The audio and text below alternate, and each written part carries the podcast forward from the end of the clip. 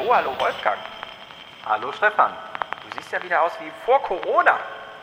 Ja, ich war beim Friseur. Ich habe mich hinausgewagt und es hat alles wunderbar funktioniert. Und du schneidest noch selbst. Aber hallo, immer.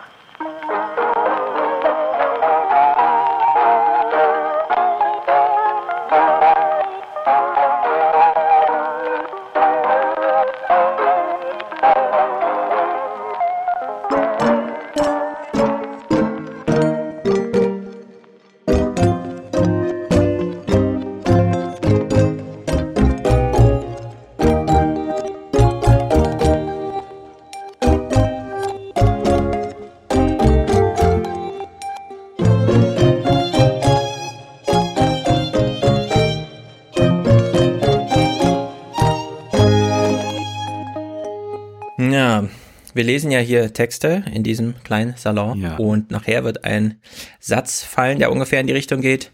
Nur weil es normal war, muss man es ja nicht gleich vermissen, wenn es mal weg ist. In der Hinsicht, ah, ja. Man checkt ja gerade so ein paar Lagen und ich vermisse ja. meinen Friseur nicht, weil ich habe keinen. Ich mache es tatsächlich immer selbst. Ah, tatsächlich? Ja, ich äh, das hier unten, also alles über den Ohren, ist dreiundzwanzig Millimeter und der Rest ist siebenunddreißig Millimeter. Und dann ja. wird einfach, mache ich das einfach selbst. Da sparst du wieder Zeit und Geld, bist sehr effizient. Ja. Aber ich muss ja sagen, dass ich das auch genieße. Also ich gehe ja alle vier Wochen zum Friseur und finde das wirklich immer ganz erholsam, ja, beim Friseur immer zu sitzen. Ich fand es immer unangenehm früher. Aber es ja. gab, ich hatte auch eine Zeit in meinem Leben, in der habe ich nicht so gerne gequatscht und gequasselt mit Leuten. Und ja. Friseur ist ja doch so eine soziale Auslieferung, die da immer stattfindet. Und so, und ich hab's nie richtig gemocht und war dann eher sehr froh, dass ich es vermeiden konnte und bin jetzt langsam in Quassellaune, aber äh, nicht beim Friseur. Mhm. Aber und du siehst, ich war sehr selbstverständlich gut in Sinzig, also das mhm. ist äh, so vierzig Minuten mhm. entfernt von mir, also dort, wo wir uns ja getroffen ja. hatten auf der Bühne im vergangenen Jahr, mhm. als man noch in großen Gruppen sich versammeln konnte.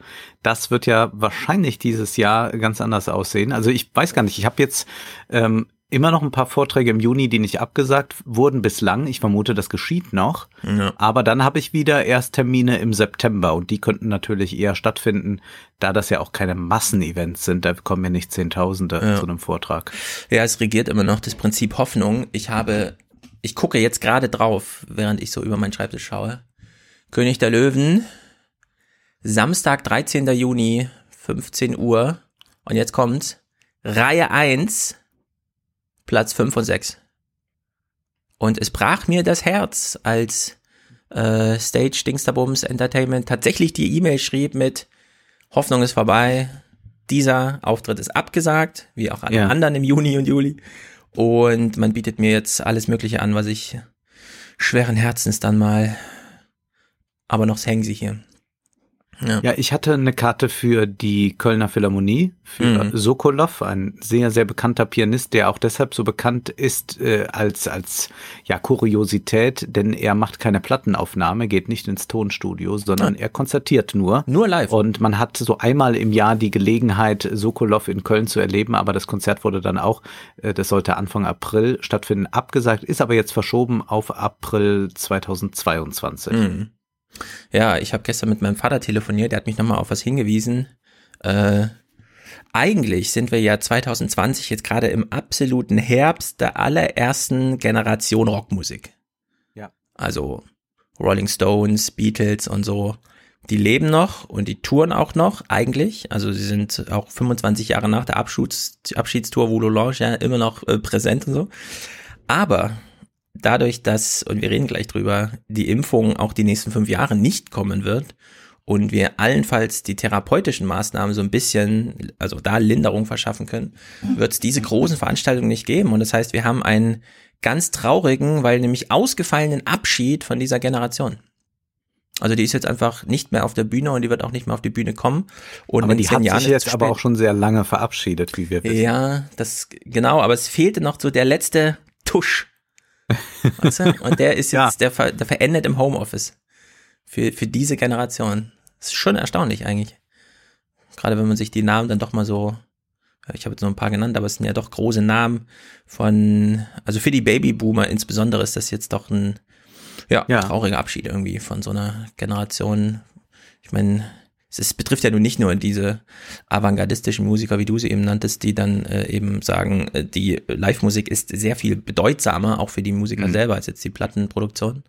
Und in der Hinsicht, tja, hat uns ja, ich habe mich gerade vertan, es ist zwanzig einundzwanzig, also man mhm. ist doch optimistisch, dass man im nächsten mhm. Jahr dort ein Konzert geben kann, aber es stimmt, ja, und das ist auch etwas, was, glaube ich, jetzt sehr viele Künstler merken, die einfach mal schnell in den Livestream gesprungen sind und getan haben, so jetzt auch Kunst mal ganz schnell ja auch äh, digital machen. Naja, das gilt eben für vieles nicht und es gibt schon Gründe, warum äh, Dinge auf einer Bühne stattfinden, warum so eine Liveness vorherrschen muss. Ja. Und wir haben ja über Rammstein schon gesprochen. Selbstverständlich können die jetzt auch irgendwo einen Konzertabend machen, lassen sich dabei filmen und lassen die Fans außen vor. Aber das ist doch was sehr anderes, also gerade wo da Musik ekstatisch erlebt wird. Aber man kann auch sagen, im klassischen Konzertsaal ist das eben eine Atmosphäre, wäre, wenn man ein talentiertes Publikum auch hat, das nicht nur hustet, dass man so eben auf C D nicht bekommen kann. No.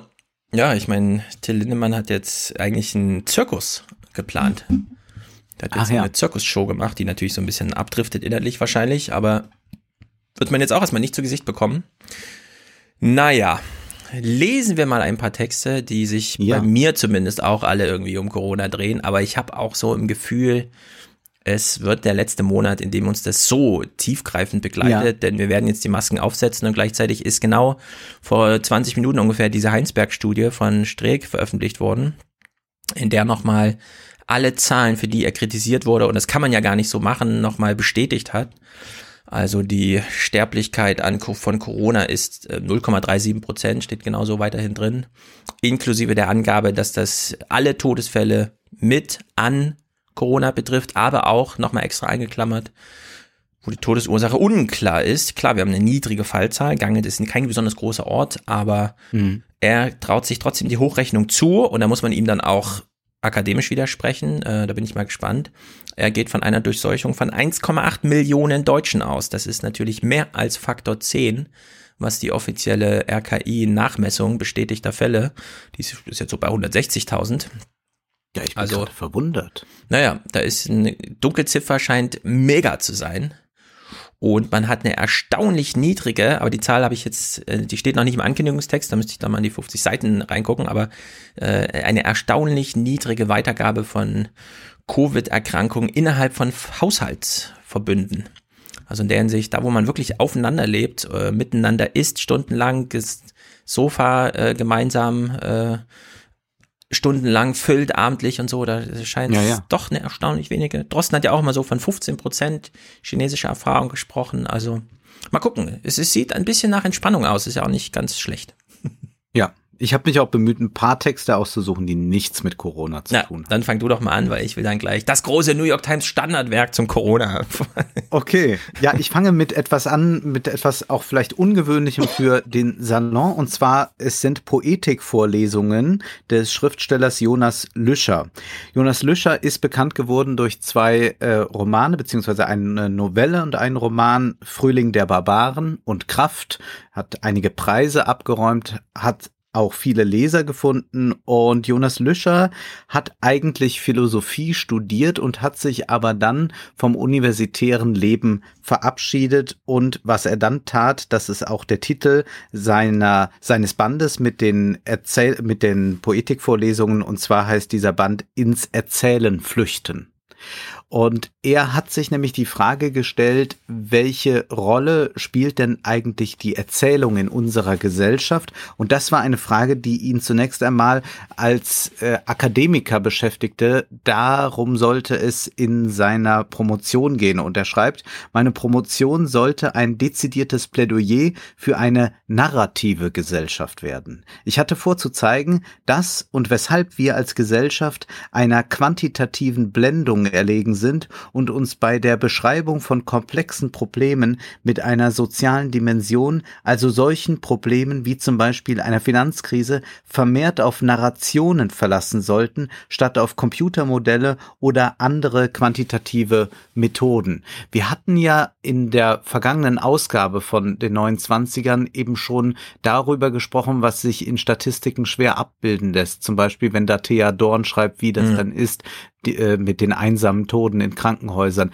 Wir hatten das auch mit Spitzer gehabt, mit Einsamkeit. Und da sieht man doch, dass man solchen Phänomenen doch eher mit der Erzählung beikommt, also auch mit der Literatur beikommt, als wenn man eben nur einmal die Zahlen gerade mal auswertet. Dann kann man äh, doch schon äh, sehr viel Fantasie aufbringen müssen, um überhaupt sich dann gewahr zu werden, was das noch alles bedeutet. Und er schreibt dann an anderer Stelle, angesichts dieser quantitativen Blendung scheint mir eine Besinnung auf die Möglichkeiten des Narrativen höchst wünschenswert. So wie die Romantiker mit ihren Erzählungen das Versprechen der Aufklärung als unhaltbar entlarvt haben, so sollten wir heute Geschichten erzählen, die das Diktum des Mess- und Einpreisbaren entlarven und die scheinbare Rationalität der Rationalisierung in Frage stellen. Geschichten, die von den Einzelschicksalen erzählen, die in den quantitativen Abstraktionen in Vergessenheit zu geraten drohen. In einer narrativen Gesellschaft, so meine Hoffnung, ließen sich quantitative Kriterien weniger leicht als qualitative verkaufen. Und das sind sehr schöne Überlegungen und er geht da auch nochmal zurück in der Philosophiegeschichte und es ist auch sehr witzig und er reflektiert das auch selbst, dass er in der ersten seiner drei Poetikvorlesungen nochmal so philosophisch-akademisch das herleitet. Also er hat sich eben noch nicht ganz gelöst davon, sondern der Akademiker, der Wissenschaftler muss erstmal den Beweis antreten, muss sagen, ja, so war es bei äh, Aristoteles, so war es bei Parmenides und das tut er dann hier auch und es ist sehr schön, diese Perspektive äh, einmal einzunehmen, die, glaube ich, jetzt gerade auch in dieser Krise sehr wichtig ist und wenn einem jetzt aber Poetikvorlesungen erstmal fern liegen, dann könnte man vielleicht aber auch, wenn man die Zeit hat, sie nutzen, um die beiden anderen Vorgänger zu lesen von Jonas Lüscher, Frühling der Barbaren und Kraft. Und auch Kraft handelt eben von einer Universität, bei der man sagen muss, naja, es ist ein Jahrmarkt der Eitelkeit, aber ist das nicht doch eher der Ort, aus dem man vielleicht fliehen sollte, könnte. Also Jonas Lüscher war auch vorher beim Fernsehen, ist dann an die Uni, ist dann also wieder geflohen. Es sind mehrere Fluchtbewegungen bei ihm. Und in gewisser Weise sind wir ja auch ein bisschen äh, geflüchtet äh, von dem äh, akademischen Leben äh, in den Podcast hinein, mhm. zu YouTube oder so. Das gilt ja ein wenig auch für uns. Ja, ja ist echt verrückt. Und äh, also zum einen ein sehr schönes Plädoyer natürlich äh, für mehr Erzählung. Äh, gerade weil wir jetzt eben so sehr viel an uns an irgendwelchen Kennziffern äh, festhängen und alles andere, was nicht in eine Ziffer abbildbar ist, ist schon so ein bisschen zu unwissenschaftlich, macht die Argumentation schon schwer und den, den Antwort-Tweet sozusagen auch gefährlich, ja. Mhm. Äh, auf der anderen Seite die Kritik am Journalismus beispielsweise, Relotius und so, war ja immer zu viel narrativ. Auch weil man sieht, dass es schief gehen kann, wenn gelogen wird. Aber selbst wenn es nicht gelogen wäre, ist dieser Blick ins Detail manchmal verstellt er dann doch den Blick. Ja, also so journalistische Narration, gerade in dieser Edelfeder-Goldstandard-Version der Reportage, kann halt Einzelfälle überdramatisieren und dabei das große Ganze aus dem Blick ver- äh, verlieren lassen, während man dann wieder da das Plädoyer bringt, bitte mal ein paar Kennziffern könnten schon sein. Ist denn das, was da beschrieben wird, repräsentativ? Kann man das abstrahieren und so weiter, ne? Und jetzt schlägt das Panel so ein bisschen um und ich finde, äh, man muss die Kritik halt wirklich an der Zeit festmachen, ne? Also zur Relotius-Standardnormalität, die wir jetzt leider nicht mehr haben, äh, da galt absolut, ja, der Spiegel hat's völlig übertrieben, dass es noch Lügen waren, war noch der Gipfel, ja, aber schon allein der Modus der Narration war völlig Banane und jetzt das Plädoyer wieder zurückzukommen zu mehr Narration, wobei man auch immer sagen muss, zur Erzählung gehört dann eben auch immer der Protagonist. Also diese Forderung würde ich da immer mit reinschreiben. Gerade jetzt in dieser Corona-Zeit. Ja, man will jetzt nicht eine abstrakte Zahl zum Thema Sterben, sondern Thea Dorn, äh, also diese Erinnerung da ja, an, an unsere letzte Ausgabe. Ja, man will jetzt nochmal den Einzelfall äh, Thea Dorn und ihr Vater und dann nochmal ihr Abgleich mit, wie war das denn mit Jan Fleischhauer und seinem Vater und so. Ja, um einfach da, äh, also ich würde sozusagen dieses Plädoyer ergänzen, aus meiner Richtung, nicht nur die Narrat- nicht nur das Narrativ, die Narration, sondern auch noch der Protagonist muss jetzt mal wieder, der Patient sozusagen, ja. Der Patient ja, muss sicher. Jetzt auch mal wieder in den Blick. Er sagt das auch, also seine beiden äh, Bücher haben ja auch Protagonisten. Er tut aber etwas, er schildert sie oder er zeichnet sie nicht besonders sympathisch, dass man auch wiederum eine Distanz hm. zu dem Protagonisten einnimmt, ja. dass man also sich nicht zu sehr mit ihm identifiziert. Und er bringt auch, das ist schön, dass du das ansprichst, das Beispiel Relotius. Hm. Und das ist für ihn dann eine Form des Storytellings, von dem er sich auch ganz klar abgrenzen will. Ja, das ist ja auch ein Erzählen, das nichts wissen will eigentlich. Das will nicht irgendwas Neues erfahren. Das hat die Vorstellung, so sind Trump-Wähler im Kopf äh, und Und das wird dann einfach nochmal reproduziert.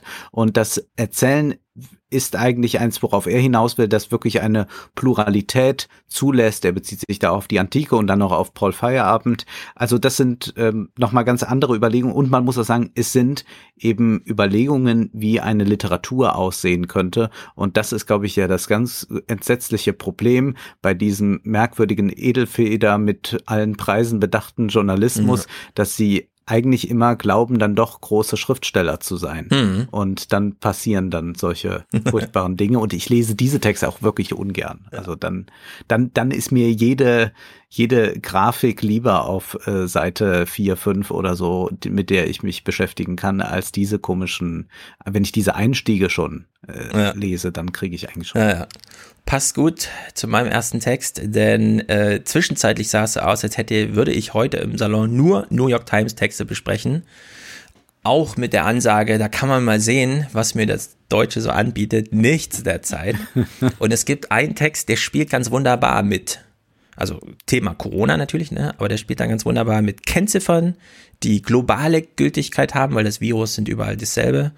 sind überall dieselben Viren, die allerdings auch dann die lokalen Eigenheiten in Beschlag nehmen und sich nochmal trauen, erzählerisch in die Zukunft zu schauen, denn es geht in diesem New York Times Stück uh, The Coronavirus in America und ein Doppelpunkt The Year Ahead. Es geht um das nächste Jahr.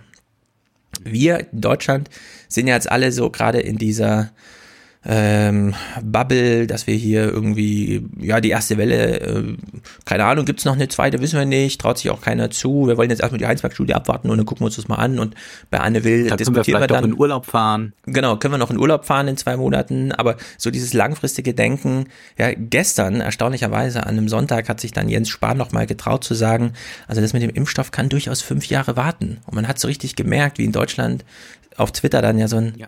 Ach ja, man kann auch in Fünf-Jahres-Perspektive denken. Es ist gar nicht, es geht mhm. gar nicht nur um bis Herbst oder so, ja. Und da ist dieser New York Times Text hier ganz, ganz wunderbar. Äh, ich rede jetzt ein bisschen länger drüber, dafür sind die anderen Texte, dann kann ich ein bisschen kürzer halten. Also der ist vom achtzehnten April und ich würde sagen, das ist jetzt so das, das Standardwerk. Wir reden ja ansonsten immer in großen Zusammenhängen von und das ist das Standardwerk zum Thema. Einführung in die Ökonomie eins und das kann man auch in zwanzig Jahren nachlesen. Also wir haben jetzt hier so ein richtiges Standardwerk für die nächsten zwölf Jahre und äh, Monate und darüber hinaus Corona. Und es wurden insgesamt zwanzig Experten gefragt und wenn man den Text liest, sitzt man so eine Stunde da ungefähr, aber man merkt es gar nicht, weil es doch immer so Schlag auf Schlag geht. Und ich will mal so ein bisschen, ähm, äh, also der Einstieg ist einfach ganz klassisch. Alles, was Trump zum Thema Öffnung sagt, ist Fantasy. Ja, also wird man schon mal im politischen Jetzt abgeholt und gesagt, es gibt ja eine Triftigkeit, warum man mal darüber reden muss. Covid neunzehn ist nämlich derzeit die führende Todesursache in Amerika. Also da ist ein gewisser Anlass gegeben. In Deutschland liegen wir da weit drunter. Ja? Also nicht mal ein Prozent aller aktuellen Todesfälle hat irgendwas mit Covid zu tun. Also mit Covid neunzehn, mit Corona. In Amerika ist das anders. Da hat man jetzt diese Hotspots und da summiert sich das auf und so weiter. So, und alle bisherigen Prognosen, und das, da resoniert es dann mit mir, gehen immer nur von dieser ersten aktuellen Welle auf und betreffen die. Und was ist eigentlich darüber hinaus? Umso erfolgreicher die Eindämmung nämlich funktioniert und es bei einer ersten Welle bleibt, desto tiefgreifender werden die Maßnahmen sein müssen, die auf die Eindämmung der ersten Welle folgen. Denn das Virus ist dann nur eingedämmt, es ist nicht weg. Ja, man hat es nicht weggezaubert, sondern wir, wir kennen ja die Rate an ähm, symptomlosen Weitergaben. Das kann also durchaus über Monate durch Jugendgruppen durchdiffundieren.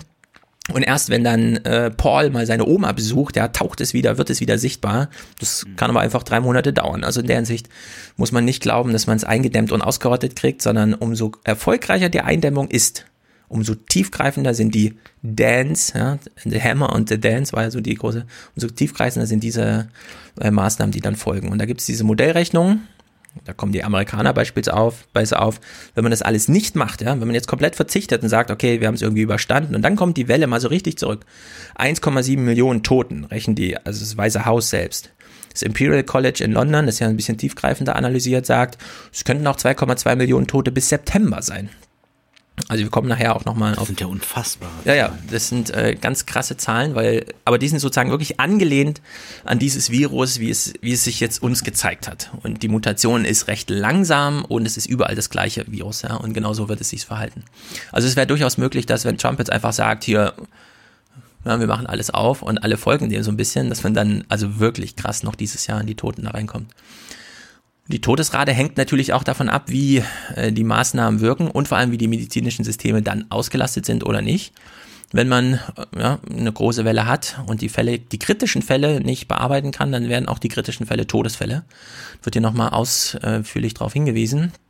Man braucht also jetzt auch Antikörperscreenings, die überhaupt mal so ein bisschen was zeigen. Und da ist natürlich diese Streeck-Studie in Deutschland besonders wichtig. In Amerika fehlt sowas bislang noch. Da gab es bisher nur Studien, die sofort wieder verworfen wurden aus irgendwelchen kleinen Countys, wo man auf fünfzig Prozent Durchseuchung kam und dann feststellte, ach nee, wir haben uns hier in der Mathematik geirrt. Also da geht's auch drunter und drüber noch, was die Forschung angeht. Naja, jedenfalls.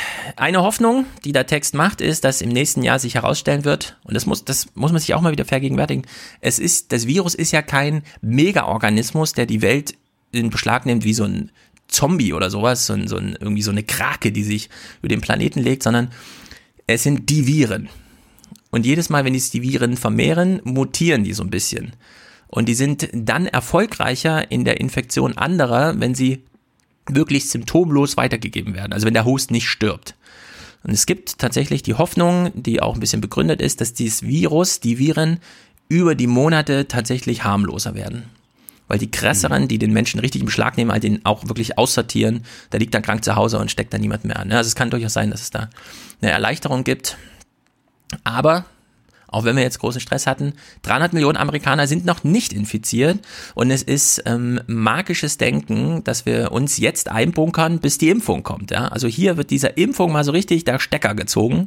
Das ist äh, Peter Hotez, ein Medien- Medizinprofessor, der eben ganz klar sagt, also wer auf die Impfung heft, ja, der, der betreibt magisches Denken. Der muss dann nicht bei anderen politischen Diskussionen kommen mit irgendwelchen und so und denen vorwerfen, das ist ja alles verrücktes Zeug, was die sagen. Ja? Also Impfung, an die, auf die Impfung zu hoffen, ist verrücktes Denken. Das ist einfach magisches Denken.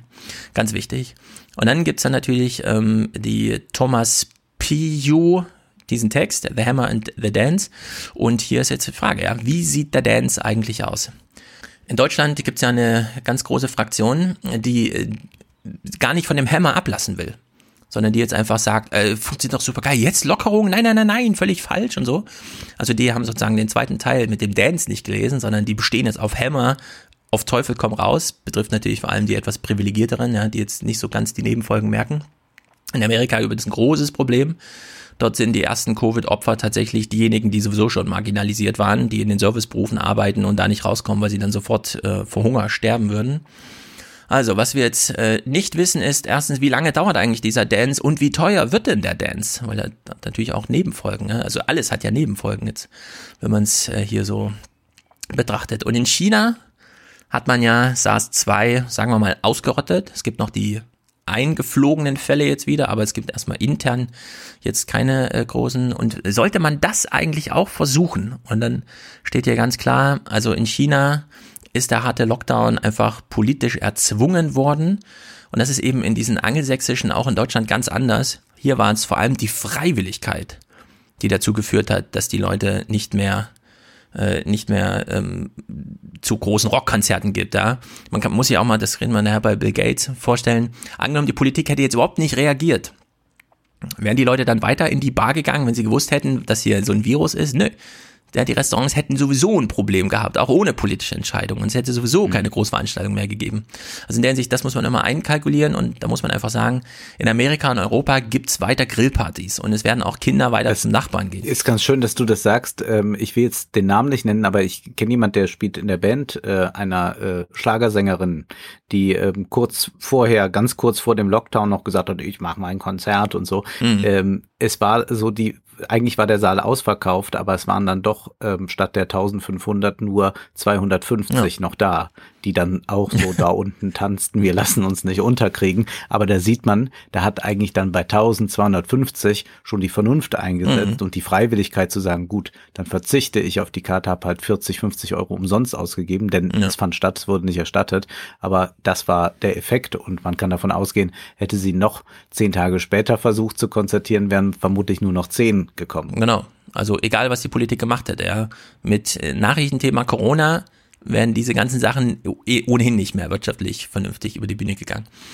Äh, Chris Cuomo zum Beispiel hat sich ja in seinem Keller äh, eingenistet und hat dann der Welt über C N N erklärt, hier, guck mal, ich lebe im Keller und so weiter, zack, seine Frau hat trotzdem Corona bekommen. Ja, also obwohl wir hier niedrige Ansteckungsraten innerhalb von Familien haben, kann man es nicht ausschließen. Und selbst so medial krass dargestellte Fälle, ich lebe jetzt in meinem Keller zwei Wochen, ja, und meine Frau bringt es mir nur in die Treppe und dann bleibt es erstmal eine Stunde stehen, das Essen, und dann hole ich es. Nein, da, auch da fanden Infektionen statt. Also dieses chinesische Modell, Ausrottung, sechzig Tage lang Lockdown, niemand darf raus und so weiter, das ist nicht denkbar. Auch, und das wird in dem Text ganz klar gemacht, infektiöse Fälle stationär zu isolieren. Also zu sagen, wir haben jetzt einen Test mit dir gemacht, bis das Testergebnis da ist, bleibst du bei uns und danach wahrscheinlich auch. Dazu müsste man erstmal der Regierung vertrauen. Ja, in China brauchen die dieses Vertrauen nicht, weil die sortieren die Leute einfach aus. Aber in Deutschland und in England und in Amerika überlegst du natürlich, ja, ich habe schon Fieber und ich habe auch trockenen Husten, aber ich bin fünfunddreißig. Soll ich mich jetzt testen lassen und dann werde ich zwei Wochen von meiner Familie weggesperrt oder hm. denke ich mir lieber, ich stehe das zu Hause durch? Ja, also das ist natürlich so eine Überlegung, die, die, also da funktioniert dieser Weg einfach nicht, den China davor gemacht hat. Allerdings Kontaktverfolgung, auch also ein Mittel, das immer ein bisschen übersehen wird. Allein in der Provinz Sichuan ähm, gab es im Nachhinein, hat man herausgefunden, pro Fall fünfundvierzig Kontakte, die nachverfolgt werden mussten. So, Wuhan alleine hatte neuntausend Contact Tracer, ist eine große Stadt, ja, über zehn Millionen, aber neuntausend.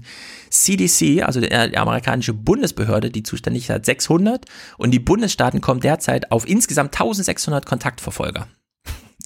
Ja, also in Amerika ist Kontaktverfolgung bisher noch gar nicht äh, Programm. Man bräuchte aber, sagt Doktor Friedens, dreihunderttausend Leute, die das machen, ausschließlich, die ans Telefon gehen und die Leute anrufen und sagen, gehen Sie mal bitte hier in Quarantäne. Und das sagt der ehemalige C D C-Director, ja, man bräuchte, müsste jetzt im Grunde zweihundertneunundneunzigtausendneunhundert Leute einstellen, damit man das mal ordentlich machen kann. Und dann äh, kann man auch langsam äh, mal wirklich darüber reden, wie gehen wir jetzt mit Öffnung um? Wann wird geöffnet? Wann wird geschlossen? Was, wann, wie und so. Und er macht dann halt so ein Programm, das ist in Deutschland ja auch ganz weit weg, dass man das mal ordentlich diskutiert. Dann springt man gleich Boris Palmer rein und so. Aber die Kriterien wären vierzehn Tage fallende Fallzahlen, Tracing von neunzig Prozent der Infektiösen. Man müsste also wirklich mal wissen, das Tracking selbst müsste man tracken. Ja, wie, wie erfolgreich sind wir da eigentlich? Unterbindung aller Infektionen des medizinischen Personals.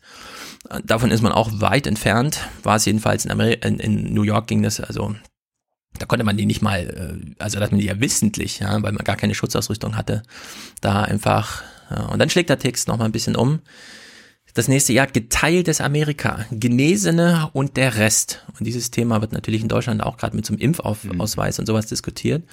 Und da ist hier ganz einfach die Frage, ja, können wir uns vorstellen, dass ein Nachbar bei uns einzieht, der Corona-Absolvent ist, der also erstens ein freies Leben führt, der geht jeden Morgen zur Arbeit, wir sitzen zu Hause in einem Lockdown und, und das steht ganz frech so in dem Text drin, der den Job annimmt, den wir gerade verloren haben. Was bedeutet das eigentlich für den sozialen Frieden, ne? Ja. Wenn du irgendwie so ein Verkäufer bist und plötzlich stellst du fest, ach so, die neuen Nachbarn arbeiten jetzt bei Rewe, wo ich eigentlich vorher gearbeitet habe und so. Also in der Hinsicht äh, große Fragestellung. Und die Michelle Berry, das ist die Direktorin äh, des Centers for Innovation and Global Health in Stanford, die hat äh, berichtet, Zitat, meine Tochter, eine Ökonomin in Harvard, sagt mir ständig, ihre Generation müsste jetzt Covid neunzehn Partys feiern, um immun zu werden, um dann die Wirtschaft am Laufen zu halten. Zitat Ende. Natürlich scherzte sie nur, aber, und da nimmt der, nimmt die Autoren das hier zum Anlass, Kuba in den achtzigern. Plötzlich gab's AIDS und man hat die AIDS-Kranken in Isoliercamps gesteckt. Dort hatten sie ähm, eine ganz gute Nahrungsmittelversorgung, medizinische Hilfe, es gab eine eigene Kunstszene, was sich halt so rausbildet in solchen Ghettos. Plötzlich hat man festgestellt, die Obdachlosen auf Kuba haben plötzlich AIDS-Partys gefeiert, um infiziert zu werden, damit sie dann in diesen geschützten Communities leben. Und da ist natürlich die Frage, sieht man so ein Phänomen dann vielleicht auch mal bei Covid, ja? Dass junge Menschen einfach sagen, nee, ich will eigentlich schon wieder gern zur Arbeit und wenn mir so ein Ausweis, der mich als Veteranen labelt, hilft, dann mache ich das doch mal. Ja, also das sind alles Überlegungen, die da mal ordentlich durchgespielt werden. Vorletzter Absatz, äh, äh, vorletzter äh, Teil ist hier Impfung. Also den Geschwindigkeitsrekord bei Impfung. Kann ich dich ja mal quizzen. Was glaubst du, Wolfgang? Wie schnell hat bisher der die schnellste Entwicklung eines Impfstoffs gegen eine große Krankheit? Wie schnell war das? Also entwickelt und dann es kommt auf eine den Krankheit Markt auf. Es kommt eine Krankheit auf und ja. bis man dann zum Arzt gehen kann und tatsächlich eine Impfung bekommt gegen diese Krankheit. Hm. Na doch schon acht, neun Monate. Vier Jahre. Mums hält den Rekord, Mums hält den Rekord. Die schnellste Impfstoffentwicklung aller Zeiten. Vier Jahre hat das gedauert. Und jetzt gibt's ein Problem. Mumps ist eine Krankheit, die bricht dann aus, die kann man gut bekämpfen, hat man rausgefunden, weil es waren nur vier Jahre. Es ist ja sonst länger. Ja. Das Problem mit dem aktuellen Coronavirus ist, ähm, es eine Teilimmunität kann den Krankheitsverlauf nochmal ins Schlimmere triggern. Wir hatten ja in der letzten Ausgabe den Ansgar Lose gehört, den Klinikdirektor in Hamburg im Outro. Da hat es ja auch nochmal beschrieben, die Covid neunzehn Erkrankung verläuft ja in zwei Phasen. Es gibt eine Woche Symptome, die Grippe ähneln. Und danach, so ziemlich genau nach sieben Tagen, bricht es entweder um in absolute Genesung oder, und jetzt aber schnell auf die Intensivstation. So, und in diesem Moment, das hat ja Drosten beschrieben, ist das Virus schon gar nicht mehr im Körper, sondern dann kämpft der Körper gegen die Überreaktion des eigenen Immunsystems. Also, du hast eine Woche Covid, der Körper baut die erste Teilimmunität auf, es kommt so die erste Immunität, die erste Immunreaktion und auf die wiederum reagiert der Körper dann so brutal bis hin zum Tod. Und jetzt ist das Problem, wenn du eine Impfung, die nicht mal von dir selber hergestellt ist, sondern die du noch extern bekommst, dann kann das umso mehr diesen zweiten, schlimmeren Verlauf triggern. Also die Impfstoffentwicklung bei Corona ist nicht einfach nur, wie immer, kompliziert und langwierig, sondern sie ist noch besonders kompliziert. Wir haben es noch mit einer besonderen Herausforderung zu tun, was Impfstoff angeht, bei diesen Sachen. Das kennt man zum Beispiel von H I V und dem Dengue-Fieber. Da hat nämlich, äh, da gibt's bisher keine Impfstofftests, weil man immer geglaubt hat, ah, jetzt haben wir ja einen Impfstoff, dann machen wir jetzt mal eine Impfung draus und zack, sind alle Leute daran gestorben, an der Überreaktion des eigenen Immunsystems. Also das ist eine äh, wirklich große Herausforderung, das wird in dem Text auch ganz klar markiert, wer sich jetzt noch auf Impfungen verlässt, es könnte dieses Wunder passieren, ja. aber bitte nicht einpreisen. Ja? Man, es, es wird schlimm, wenn man jetzt immer hofft auf so einen Impfstoff. Trump meint ja irgendwie dieses Jahr noch und so weiter. Ne?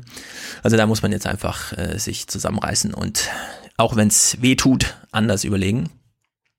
Dann gibt es hier eine, eine, eine ethische Überlegung noch, äh, wäre es eigentlich vertretbar, Äh, wenige beim Impfstofftest zu gefährden, aber dafür eben sehr viele äh, die Unsicherheit zu nehmen. Ja, also hm. vielleicht stellt sich irgendwann mal so eine Frage. Es, wir wissen alle, wie äh, Medikamententests gerade in Amerika verlaufen. Ja, man gibt den Leuten zweitausend Dollar und plötzlich sind ganz schön viele bereit, das zu machen und man weiß genau, hm, also lieber keine großen journalistischen Texte dazu, weil wir wissen, dass die Leute aus absoluter Verzweiflung noch die zweitausend Euro annehmen. In der Hinsicht äh, alles super kompliziert und ja, über die Wirksamkeitstests gibt es noch gar nichts, gibt es die ersten Versuche an Menschen, aber Thema Sicherheit bei dieser Impfung ist das eine Problem.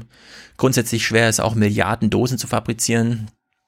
Die John Hopkins in, äh, Universität macht sich da gerade schon Gedanken, wie man eigentlich große Bierfabriken erstens wirtschaftlich übernehmen kann und dann auch so sterilisiert bekommt, dass man dort für Impfstoffe destillieren und fermentieren kann. Das weiß man nämlich auch noch nicht genau, wie das in so einem Riesenmaßstab funktioniert, ja, dass man da Milliarden an Dosen, vielleicht braucht man ja zwei Dosen, also in der Hinsicht.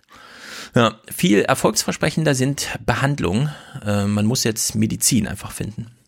Da kommen wir nachher bei Bill Gates nochmal drauf zurück. Äh, es ist, man kann die Krankheit nicht durch Impfung vermeiden, aber man wird sie durch äh, neue medizinische Verfahren, Therapien einfach in den Griff bekommen. Und es könnte durchaus sein, das ist hier so eine Überlegung, dass es eine Pille gibt, die wir jeden Tag nehmen müssen, wenn man frei leben möchte, weil es ja jeden Tag sein kann, dass man sich infiziert und die Medizin wirkt aber nur, wenn man es früh nimmt.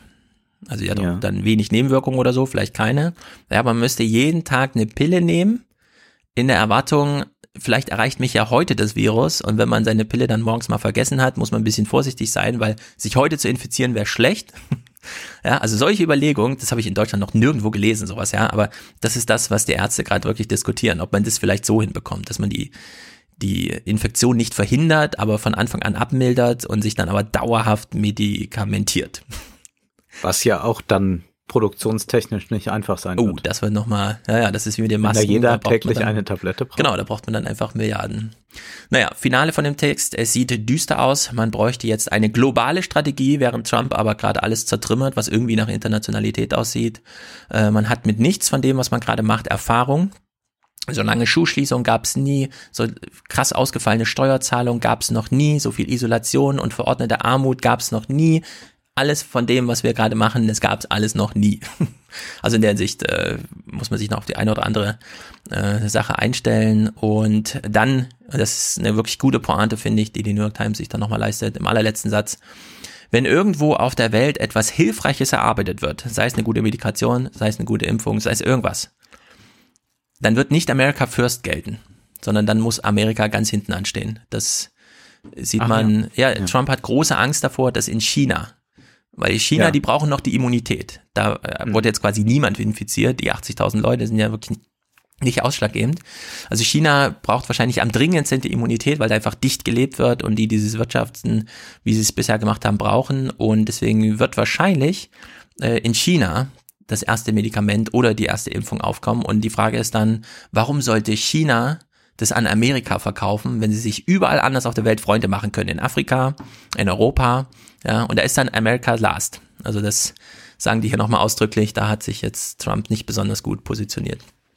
Also das wenn können wir mit China ja schon erleben, dass sie ja Ärzte geschickt haben in alle ja, möglichen genau. Länder, ja. Das mag mitunter auch einfach so ein bisschen Publicity sein, aber dennoch ist es ja so, dass sie das mhm. tun und sie haben nicht äh, diese ablehnende Haltung wie äh, Trump und die seinen. Oder man kann das jetzt auch bei der Heuschreckenplage in Afrika erleben, dass China überlegt, was kann man tun? Ja. Schicken wir da hunderttausend Enten hin, denn Enten können zig äh, Heuschrecken am Tag vertilgen und mhm. zugleich ist das dann auch noch ökologisch viel besser, als mit Pestiziden rumzuarbeiten. Also das sieht man einfach da, dass das äh, durchaus bei aller Kritik, die wir an China immer wieder äußern, hm. passiert. Und ich glaube auch, dass es ähm, geostrategisch äh, klug ist, jetzt eben zu schauen, jetzt auch in der Wissenschaft, wie jetzt gerade Europäer und Chinesen an so etwas zusammenarbeiten können. Denn das ist ja auch einfach so eine Unbekannte, mit der man ständig agieren muss. Wenn man jetzt mit den Amerikanern groß kooperiert, dann weiß man ja nicht, wie Trump dann tickt, wenn irgendetwas ja. entdeckt wird, wie er das dann machen will. Also das wäre mir dann auch ein bisschen ungewiss. Hm. Ja, also es gibt da äh, sehr viel Ungewissheiten, ja. was so diese Entwicklung danach angeht. Und sie wird auf jeden Fall bleiben, ja, weil das sind jetzt Jahresprojekte. Ja. Naja. Ja, das sind ja Aussichten. Der zweite Text, den ich ausgewählt habe, beschäftigt sich mit Prominenten, die in Startups investieren. Hm. Und zwar mit deutschen Prominenten. Dieser Text heißt Startup, ist von Kaspar Tobias Schlenk, ist erschienen in der Wirtschaftszeitschrift Kapital, die, wie ich feststellen musste, ansonsten nicht besonders interessant ist, also die doch so ein bisschen Hipster-Startup-Kultur pflegt oder mal irgendwelche Unternehmer porträtiert, aber es ist doch nicht äh, so ergiebig, was dabei rauskommt. Aber sie haben eben Folgendes gemacht. Sie haben sich vierundsechzig Promi-Beteiligungen an Startups angesehen. Und dabei ist herausgekommen, dass von den vierundsechzig Promi-Beteiligungen gerade einmal sechs Deals wirklich erfolgsversprechend sind. Ein Drittel der, der Beteiligung, da ist es äh, bereits vollkommen gefloppt. Und es ist sehr schön, dass also vor allem Fußballer daran interessiert sind, dass sie ihr Geld da unterbringen. Und wahrscheinlich lassen sie sich da auch schlecht beraten. Also von den vierundsechzig Promi-Beteiligungen sind dreiundvierzig von Fußballern gewesen. Aber es gibt dann auch andere Leute aus dem Showgeschäft wie Joko Winterscheid und Lena Meyer-Landrut, die wohl recht Gutes äh, hinbekommen hat. Im Übrigen auch... Ähm, sind dann äh, so ein paar Moderatoren, die dann doch erkannt haben, es geht jetzt nicht darum, dass man mal auf einer Party jemand kennenlernt und sich ein bisschen anfreundet und dann ist das irgendwie das Geschäft, wo von irgendeiner App erzählt wird, sondern man muss vielleicht auch manchmal überlegen, ob man nicht was macht, was gar nichts mit einem so direkt zu tun hat. Ähm, also Sophia Tomalla hat das, glaube ich, gemacht. Sie hat äh, investiert in ähm, L K W, äh, irgendein L K W-Start-up, also was mit der Showbranche wenig zu tun hat, aber das scheint auch recht gut zu sein. Wem es ziemlich schlecht ergangen ist, ist beispielsweise Philipp Lahm, und da wird dann auch ein Wagniskapitalexperte namens Sven Schmidt zitiert, der sagt, dass Philipp Lahm noch ein erfolgreicher Start-up-Investor wird, ist ähnlich wahrscheinlich wie, dass ich als Grobmotoriker noch Nationalspieler werde. Und was sie dann dort ein bisschen so schildern, ist einmal, dass diese Narrative, also hier haben wir auch so Narrative, ähm, immer so gestrickt sind, dass halt sehr schnell darauf angesprungen wird. Das sind dann auch so Modelle, die wir gut verstehen. Staramba, ich weiß nicht, ob du dich daran erinnerst, das war so die Idee, dass man eben Menschen, Prominente, zum Beispiel Fußballer, filmt mit drei D und kann dann solche Avatare digital bilden, und das wird dann die Menschen begeistern, dass sie mit diesen Avataren da digital was machen können. Da hat dann Niko Kovac und Fredi Bobic und einige andere Fußballer investiert. Naja, man kann mal googeln, was Staramba jetzt gerade so macht, und dann gibt's also nur Schreckensmeldungen irgendwie aus den vergangenen Monaten. Das wird also da auch dann geschildert. Generell, und das fand ich eigentlich das Interessanteste daran, ist es sehr, sehr schwierig, in Startups zu investieren. Es gibt wenige Ausnahmen auch von Prominenten, die das können. Ashton Kutcher beispielsweise hat das bewiesen, dass er das kann, aber bei Start-up-Fonds, da könnte man ja sagen, das ist ja schon mal sicherer, das ist ja ein bisschen mehr gestreut, ist es so, dass wenn dort beispielsweise in zwölf Unternehmen bei so einem Fonds investiert wird, in zwölf Startups, dann hat man die Hoffnung, dass ein oder zwei dieser Unternehmen durchstarten richtig. Dann ist auch egal, was mit den anderen passiert. Ja. Dann, wenn die richtig durchstarten, dann hat sich äh, das Investment in diesen Fonds äh, gelohnt. Und da kann man eben dann sehen, wie oft man daneben liegen kann. Es ist nicht wie Lotto spielen, das wäre jetzt übertrieben, aber es ist doch sehr, sehr schwierig, äh, das zu erkennen und das auch wirklich abzuschätzen, zumal man einen unglaublichen Überblick braucht über das, was gerade in anderen Ländern entwickelt wird an Startups, und das macht ja nicht an nationalen Grenzen Halt. Mag sein, dass diese Staramba-Idee ähm, halbwegs äh, vernünftig klingt, wenn man sie so präsentiert bekommt, aber vielleicht gibt es in Singapur schon etwas zehnmal Besseres, Einfaches zu bedienen, und dann ist das dort entwickelt. Also es ist sehr schwierig, in solche Startups äh, zu investieren, und man kann da eigentlich beobachten, wie die Stars vor allem ihre Millionen ein bisschen Mm. verprassen. Das war ja so in den neunziger Jahren bei unter Prominenten beliebt, dass man irgendwelche Bauherrenmodellen im Osten mm. das ganze Geld in den Rachen warf und hat dann plötzlich gemerkt, huch, alles weg, jetzt muss ich ins Dschungelcamp, um nochmal hunderttausend zu verdienen. Äh, nun sind jetzt Fußballer ja ganz gut gesegnet, das ist dann nicht so tragisch für die, aber ja, das ist also ein sehr ernüchternder Blick, auch gerade auf diese deutsche Start-up-Szene, wenn man ja immer diese ganzen Kongresse auch dann mit Doro Bär und so sieht in Berlin, dann mhm. denkt man immer, Wahnsinn, diese Tech-Economy, na ja, denkt man nach der Lektüre dieses ja. Textes. Also bei Fußballspielern und anderen Prominenten als Finanziers habe ich auch immer den Eindruck, denen geht's äh, gar nicht so sehr nur um das Geld, sondern ähm, es ist so eine gewisse Anbindung an die nächste Gesellschaft, wenn man so, so eine Tour dann immer macht. Mhm. Für jede Investition muss man ja immer so hundert Besuche oder Erzählungen oder so, die das eigene Management, das da so vorfühlt, irgendwie macht, ja. Und ähm, ich stelle mir das nicht schlecht vor, wenn man die Möglichkeit hat, dass man einfach bei diesen ganzen Startups mal klingelt und sagt, ich würde gerne mal ein Gespräch mit euch führen, eventuell habe ich Geld für euch, weil die machen dann schon die Tür auf und erklären einem einfach mal so, was sie so machen und zeigen so die Sachen. Also in der Hinsicht, da würde mich das mal so reportagemäßig interessieren, die einfach mal zu begleiten. Ne? Was wird ja. denen eigentlich die ganze Zeit so erzählt aus den ganzen Richtungen? Wir sehen ja bei solchen Texten dann immer nur, wo haben sie wirklich mal Geld gezahlt, aber da ist ja noch viel mehr Geschichte immer da drin und sehr viel mehr Kram. Also in der Hinsicht nicht uninteressant, sich das vielleicht da tiefergehend dann nochmal anzuschauen, mhm. was sie da eigentlich so lernen die ganze Zeit. Die Frage ist natürlich, warum haben es die Startups grundsätzlich so schwer? Und dann gibt es in der New York Times einen Text von Kara Swisher, die kennen wir natürlich so als die große, vor allem Dialogführerin auf diesen ganzen Techie-Konferenzen, Podcasterin, Kolumnistin und so weiter, die jetzt seit zwei Jahren auch bei der New York Times schreibt. Und die hat einen Text mit der Überschrift The Immunity of the Tech Giants, also die Immunität der Tech-Giganten. Und äh, sie beginnt mit einer Frage: Wenn Macht korrumpiert und absolute Macht absolut korrumpiert, wie beschreiben wir dann eigentlich gerade die Macht der äh, von Big Tech, also den großen Silicon Valley Unternehmen? Und dann beginnt sie mit einer These, also sie stellt das nur als Frage, ja. Dann kommt die These, die Tech-Giganten könnten alle Macht bekommen, zumindest alle Macht, auf die es ankommt, aber absolut keine Verantwortung müssten sie übernehmen. Und es passiert gerade jetzt, ja. Der Aktienkurs, rechnet sie vor, von Amazon ist von eintausendachthundert Dollar auf zweitausendvierhundert Dollar gestiegen seit Januar, also mit Corona. Genau. Ist das Unternehmen wieder ein, hat die Billionenmarke überschritten, genauso wie derzeit Microsoft, die sind gerade eins Komma drei Billionen wert, Apple ist eins Komma zwei Billionen wert, Google ist neunhundert Milliarden wert. Dann rechnet sie noch Facebook mit rein, mit derzeit fünfhundert Milliarden und sagt dann, diese fünf Unternehmen machen gerade zwanzig Prozent des S und P fünfhundert aus, also diesen zwanzig Prozent des kompletten Unternehmensmarktes in Amerika, ja, also unerhörte, unglaubliche Zahlen.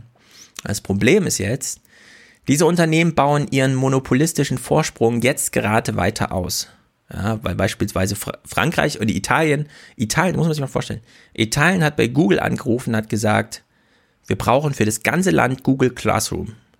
Also Googles kleines Nebenbei-Projekt, mit dem man so ein bisschen die Schule unterstützen möchte. Wir wissen ja warum und so, da müssen wir jetzt nicht diskutieren, aber da ruft ein ganzes Land bei Google an und sagt, wir wollen unser ganzes Schulsystem zu hundert Prozent bei euch in Google Classroom abbilden, weil wir die nächsten Monate nicht zurück in die Schule gehen. Ja, und es passiert einfach so unter der Hand, es passiert so von heute auf morgen. Du sagst Google, kein Problem, machen wir. Dann gibt es eine große kleine Abstimmung, ja, welche Schulen, wie viel, welche Klasse, da kriegt jeder Schüler seinen Google-Account und dann geht's los. Ja, also oder schau, was hier jetzt äh, stattfinden wird ähm, oder schon stattfindet mit der Polizei, die auf, wie heißt das, Palantir zurückgreift, ja, also ja, das, genau. Was Peter Thiel entwickelt hat. Und da ist man ja jetzt äh, auch wieder dran, durch äh, Corona bieten die ja auch entsprechende Tools nochmal neu mhm. an, dass man dann sagt, ach, das können wir doch mal in Hessen oder in N R W drüber nachdenken. Und das passiert ja gerade. Ja. Also da rufen dann eben noch Bundesländer an, aber ja, hm. da kann man auch sehen, was das für äh, Volumina sind, die ja. da plötz- plötzlich fließen. Genau, und das Phänomen dahinter ist eben, Italien könnte ja auch genauso gut die eigene Startup-Szene pflegen und sagen, wir brauchen hier mal ein Schulkonzept, nur die haben keine drei Jahre Zeit, das zu machen, sondern die brauchen jetzt eine Lösung. Also rufen die bei Google an und lassen das von Google machen. Und dann schreibt Kara Swisher, umso stärker jetzt diese ohnehin schon Monopolisten auf ihren Feldern werden, umso schwächer und umso chancenloser ist das natürlich auch für die Konkurrenz. Ja, also es betrifft sozusagen genau diese deutsche Startup-Szene, die, die kommen dann da nicht hoch, ja, weil sozusagen alles, alle Aufträge gehen halt an den, von dem man mit höchster Sicherheit glaubt, dass die das Projekt schon hinkriegen und das ist dann eben Google, Amazon und so weiter. Und diese Unternehmen entziehen aber sowohl, also die entziehen sich uns als Nutzern und auch den Regierungen. Und sie gelten immer mehr als wesentliche Einrichtungen. Ja, man kann auf sie nicht verzichten. Und es, genau dieses, dieses Phänomen wird durch Corona eben jetzt nochmal strapaziert. Diese Epidemiezeit ist eben für diese Unternehmen äh, wirklich Gold wert, so muss man sagen. Und sie stellt dann im Text nochmal klar, ja, da kommt dann die Kara Swisher nochmal durch und sagt, also hören wir so, ich hasse nicht diese Unternehmen, ja, und ich hasse auch nicht die Technologie und ich finde auch nicht, dass da schlechte Leute leben, aber wir sehen halt so ein paar strukturelle soziale Phänomene, die hier einfach zu diesem Wirbel führen, der dann diese äh, Unternehmen da so abschottet. Und ja, gegen Covid neunzehn ist niemand immun, außer die Tech-Giganten, ja, also den Witz nochmal explizit reingeschrieben, äh, sie profitieren davon, sie haben jetzt noch mehr Kontrolle über die Daten, also sie geht mal die Schlüsselfelder so durch, sie bauen ihre Kontrolle aus über die Daten, über die Automatisierung, über Robotics, über künstliche Intelligenz, über Medien, Werbung und Logistik. Also bei Amazon ist es eben nicht nur ein digitales äh, Dominieren, sondern es geht halt wirklich bis zur Haustür. Und sie schreibt ausdrücklich, das ist beängstigend. Und dann hat sie einen klotzen bewundernden ähm, Absatz über Elizabeth Warren und Josh Hawley, die einzigen beiden Namen, die überhaupt noch einfallen, als U S-Senatoren, die da mal so ein bisschen gegenhalten wollen, aber die keine Chance haben. Äh, beispielsweise wurde Jeff Bezos jetzt vor einen Kongress eingeladen, der sagt, ich habe keine Zeit und dann findet das halt nicht statt. Ja, also der ist einfach völlig außen vor. Sie drohen ihn dann so ein Subpoena an, aber pff, keine Ahnung, dazu hat sich der Senat noch nicht entschlossen, ne, ihn auch wirklich mal vorzuladen. Es sind halt nur noch so Einladungen, die dann nicht mehr angenommen werden. Facebook musste jetzt fünf Milliarden Dollar Strafe zahlen, da schreibt sie, ja, das ist wie Falschparken für die. Da, mhm. da muss nicht mal Mark Zuckerberg noch abnicken, dass diese Zahlung dann geleistet wird, da wehrt man sich auch nicht mehr dagegen, sondern, ja gut, fünf Milliarden, kein Problem, ja, der Aktienkurs steigt innerhalb der nächsten drei Monate um hundert Milliarden. Also das ist alles schon doppelt und dreifach refinanziert, was jetzt an Problemen auf dem Weg zu dieser Vergrößerung halt stattfindet. Und dann hat sie nochmal so einen kleinen Absatz, da ist sie leider die falsche Autorin für, da würde sie einen da wirklich mehr nochmal interessieren, so ein richtig tiefgehender Text.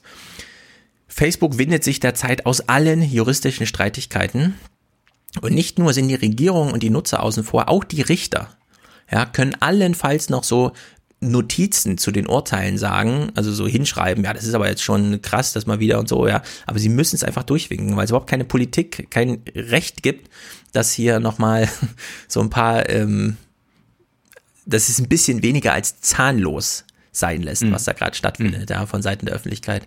Also in der Hinsicht ein, ein sehr triftiger Kotzer, ist auch nur ein Opinion-Stück, allerdings, und deswegen erwähnenswert, er schließt mit der Ansage, und deswegen starte ich jetzt hier einen Podcast bei der New York Times, äh, und wir werden das mal alles tiefgehender. Ja, also diese Corona-Zeit und die Unternehmen, die müssen jetzt auch in der New York Times mal ein bisschen tiefgehender. Ich finde, Kara Swisher ist die beste äh, Autorin für so ein Projekt, weil sie noch Kontakt hat zu diesen ganzen Chefs und so weiter. Also sie spricht ja regelmäßig mit denen.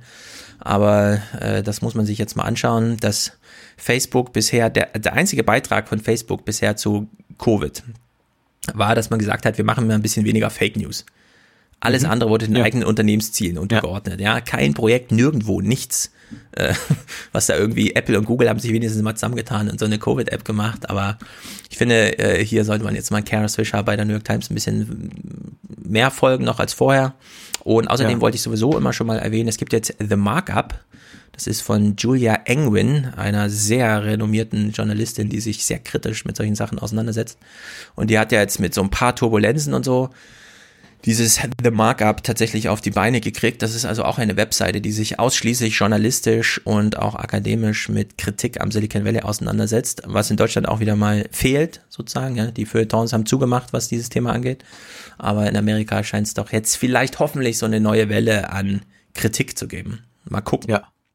Und in drei, vier Jahren dann auch übersetzt in Deutschland vielleicht. Das, ja, genau. Das ist ja so erstaunlich, ja. dass es auch so wenig rezipiert wird. Also ich möchte hinweisen auf ein Buch, der, äh, in dem das sehr gut beschrieben wird, wie sehr eben solche großen Digitalkonzerne von Krisen profitieren, wie das eben schon bei der Dotcom-Blase war und mhm. wie das auch bei der letzten Finanzkrise war. Das ist von Philipp Stab, der ist Soziologe in Berlin und der hat äh, das Buch Digitaler Kapitalismus geschrieben, äh, ist bei Surkamp erschienen und das ist ein Buch, das sehr, sehr gut aufzeigt, wie wir es also mit proprietären Märkten zu tun haben. Also die haben selber Märkte geschaffen.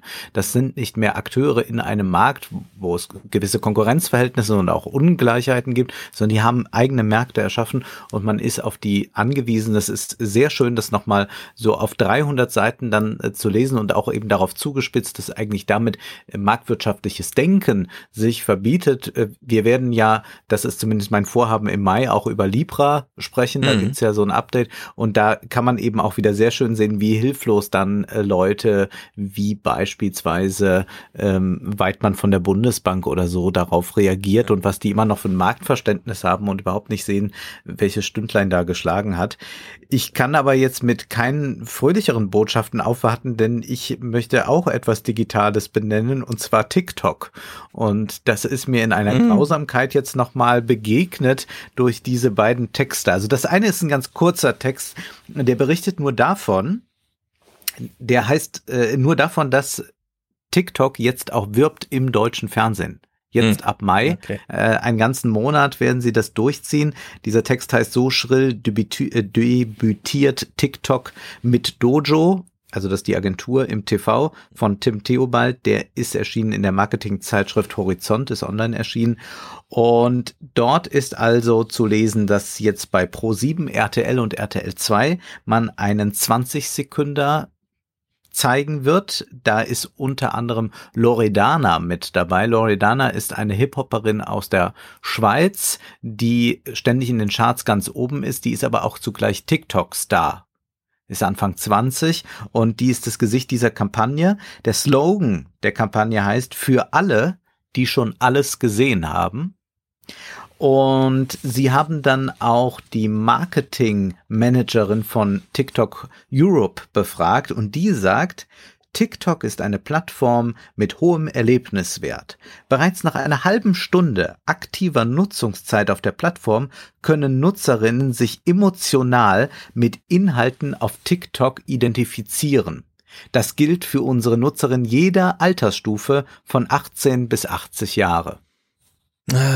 Was immer die unter emotionaler Bindung dann da meinen und Identifikation, du hattest ja das beschrieben, wie das eben nicht stattfindet, was man sagen kann, äh, was hier vermutlich ausgedrückt ist, dass also schon nach dreißig Minuten eine hohe Abhängigkeit ja. entsteht und dass die Leute nicht mehr davon lassen. Und jetzt werden ja auch viele, die uns zuhören, mit TikTok nicht vertraut sein und Wir, also ich habe diese App ja auch nicht installiert, aber man kann ja trotzdem Dinge anklicken dort und kann sich Sachen ansehen. Mhm. Und das habe ich jetzt mal getan, nämlich es gab einen Artikel bei O M R, es ist auch so, ein, so eine Marketingzeitschrift von Roland Eisenbrand. Dieser Titel heißt Die Reichweiten, die reichweitenstärksten TikTok-Influencer, national und international. Und da steht erstmal, auch im Januar, Februar und März war TikTok die am häufigsten heruntergeladene App ja. weltweit. Es heißt dann, so vermittelt TikTok zwischen Influencern und werbetreibenden Unternehmen, also man geht jetzt auf das Geschäftsmodell ein, die kostenpflichtigen Kampagnen auf der Plattform durchführen. Produzieren die Influencer Videos für eine Kampagne, werden sie dafür vergütet. Ein im November gelegtes P D F zeigt, dass die TikTok-Influencer eine Basisgebühr erhalten und dann weitere Boni, je nach der Reichweite, die ihr Video erzielt hat. Also man kann jetzt auch mit TikTok richtig viel Geld verdienen, also das ist jetzt für die Influencer sehr, sehr interessant. Es heißt dann weiter, anders als noch vor etwa einem Jahr, als noch die U S A, das überdeutlich dominierende Herkunftsland der Top zwanzig TikTok-Influencer war, stammen mittlerweile sieben der followerstärksten Accounts, also dieser Top zwanzig, auf TikTok aus Indien. No. Indien ist da extrem kommen. zweihundert Millionen Nutzer gibt es in Indien und man muss sagen, die Videos sind ja in der Regel international, dadurch, dass dort eh nur getanzt wird oder ein paar englische Floskeln gebracht werden. Das heißt, das Nationalsprachliche ist ja gar nicht so wichtig. Ich habe mir dann einen angesehen, der die meisten Views hat. Faisal Shaikh heißt der. Der hat also mit seinen Videos gesamt zwölf Komma zwei Milliarden Views erhalten. Mhm. Und man schaut sich das an und versteht die Welt nicht mehr. Der in Deutschland am meisten Follower hat, ist Falco Punch. Der hat acht Komma fünf Millionen Follower. Und ich habe mich also ein bisschen durch diese Charts da geklickt. Und das ist deswegen auch empfehlenswert, dieser Artikel, dass man einfach sich einen Überblick so gut verschaffen kann ja. und selbst nicht zu tief in die eigene Recherche reingehen muss. Ja. Und man ist eigentlich dann, wenn man das da sieht, ähm, angewidert. Es macht einen auch extrem traurig, wenn man das ansieht. Es ist auch nicht, dass man den Eindruck hat, na ja, es wird halt auch mal im Netz rumgeblödelt und Cat-Content und all das kennen wir ja schon seit vielen, vielen Jahren, sondern man hat wirklich den Eindruck, hier ist eine neue Stufe der Blödheit erreicht. Ich muss es einfach so kulturpessimistisch mhm. sagen, wie ich es empfinde. Ich habe also da nicht gesehen, dass man irgendwie zu dem Schluss kommen kann, na ja, das sind halt neue Formen der Kreativität oder wie das immer so heißt. Ja, grundsätzlich sind das auch neue Formen der Kreativität, aber Kreativität an sich muss man vielleicht auch dann mal hinterfragen, zu welchem Ziel ist denn auch Kreativität dann sinnvoll oder nicht. Also äh, Folter kann auch was sehr Kreatives mitunter sein, aber das ist ja nichts Erstrebenswertes. Ich bin also wirklich entsetzt von diesem TikTok-Phänomen und jetzt versucht man also, das fand ich dann ganz interessant mit dieser Werbekampagne, ja wirklich ein Publikum zu erschließen für diese App, das das noch gar nicht kennt. Denn wenn man sich mal so R T L-Shows gerade ansieht, dann treten dort auf zur Primetime Gottschalk, Jauch, Schöneberger und der Jüngste ist dann Oliver Pocher. Das mhm. heißt, da wird ein Publikum schon adressiert, das ist vierzig und älter. Und diese, dieses Publikum versucht man jetzt auch zu bekommen für TikTok. Und ich habe die Befürchtung, dass das wahrscheinlich auch gehen wird, da ich ja auch doch beobachte, gerade auch bei Älteren, auch bei sechzig-, siebzigjährigen, wie verrückt sie mit ihrem WhatsApp sind und was sie sich alles ständig hin und her schicken. Und ich sehe auch sechzigjährige bald TikTok-Videos drehen. Ja, TikTok ist... Ähm TikTok ist eine ist äh, zum einen eine Seuche wie Corona und zum anderen äh, targetet sie genauso die alten Leute, die es noch nicht wissen. Denn die jungen Leute, die am Anfang viel TikTok nutzen, die nutzen auch viel anderes oft. Ja. Und die sehen sich vor allem in ihrer Peer Group recht oft. Jetzt gerade nicht so sehr durch die Schule, aber üblicherweise haben Jugendliche sehr viel Kontakt zu Jugendlichen. Alte Menschen haben sehr wenig Kontakt zu alten Menschen. Wir haben es ja besprochen. Und äh, TikTok sticht da in ein Bedürfnis rein, dass es dort ganz wunderbar befriedigen kann. Wir wissen alle, das ist, es hat schon so fünf, sechs Jahre gedauert, bis sich der Witz so langsam in die Realität ummündete. Ja, auch die alten Leute sind jetzt bei Facebook, es sind jetzt vor allem die alten Leute bei Facebook, die Jungen sind da gar nicht mehr. Das wird bei TikTok genauso sein. Ich habe mir jetzt TikTok auch mal wieder installiert und mir ist eine Sache aufgefallen. Also ich versuche, ich, das ist für mich jetzt gerade Trainingsmaterial, ja, schaffe ich es zu widerstehen. Ich gucke auf die Uhr und sage, so, jetzt drei Minuten TikTok und dann gucke ich mal, ob ich es schaffe, es auszumachen. Wenn man es sich richtig vornimmt, schafft man es, aber irgendwie will man doch nochmal eine Minute sinnlos dranhängen. Also es ist absolut süchtig machend.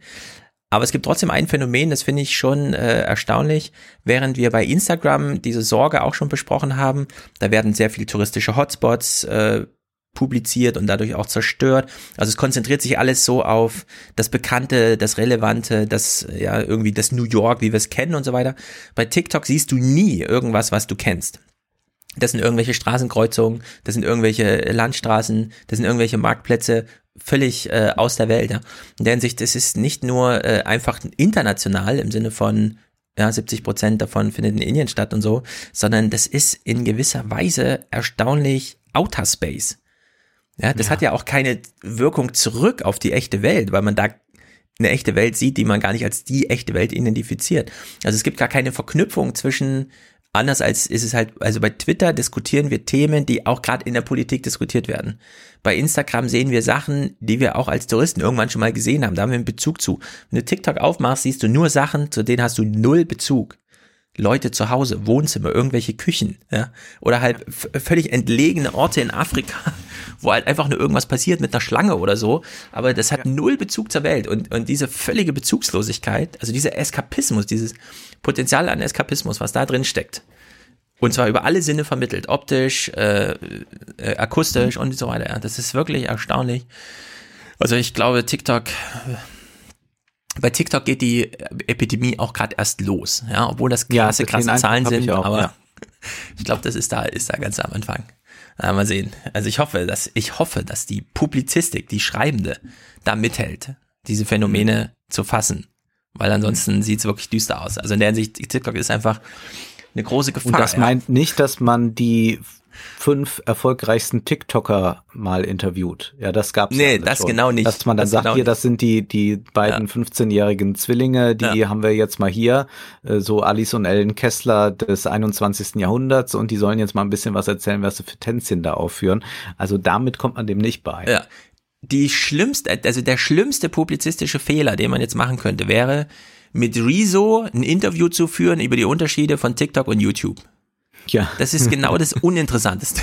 Es kommt jetzt genau auf das andere an. Alles, was das, alles, was dieses Gespräch nicht leisten könnte, darauf käme es jetzt an. Naja, zurück zur Pandemie. Ich will äh, euch allen mal diesen kurzen Text, was heißt kurz, ist ein langer Text, aber kurz zusammenfassen. Bill Gates, von dem wir wissen, der kümmert sich um Epidemien nicht erst seit gestern, wie wir alle, sondern der hat das irgendwie schon so ein bisschen in sein Denken eingepreist.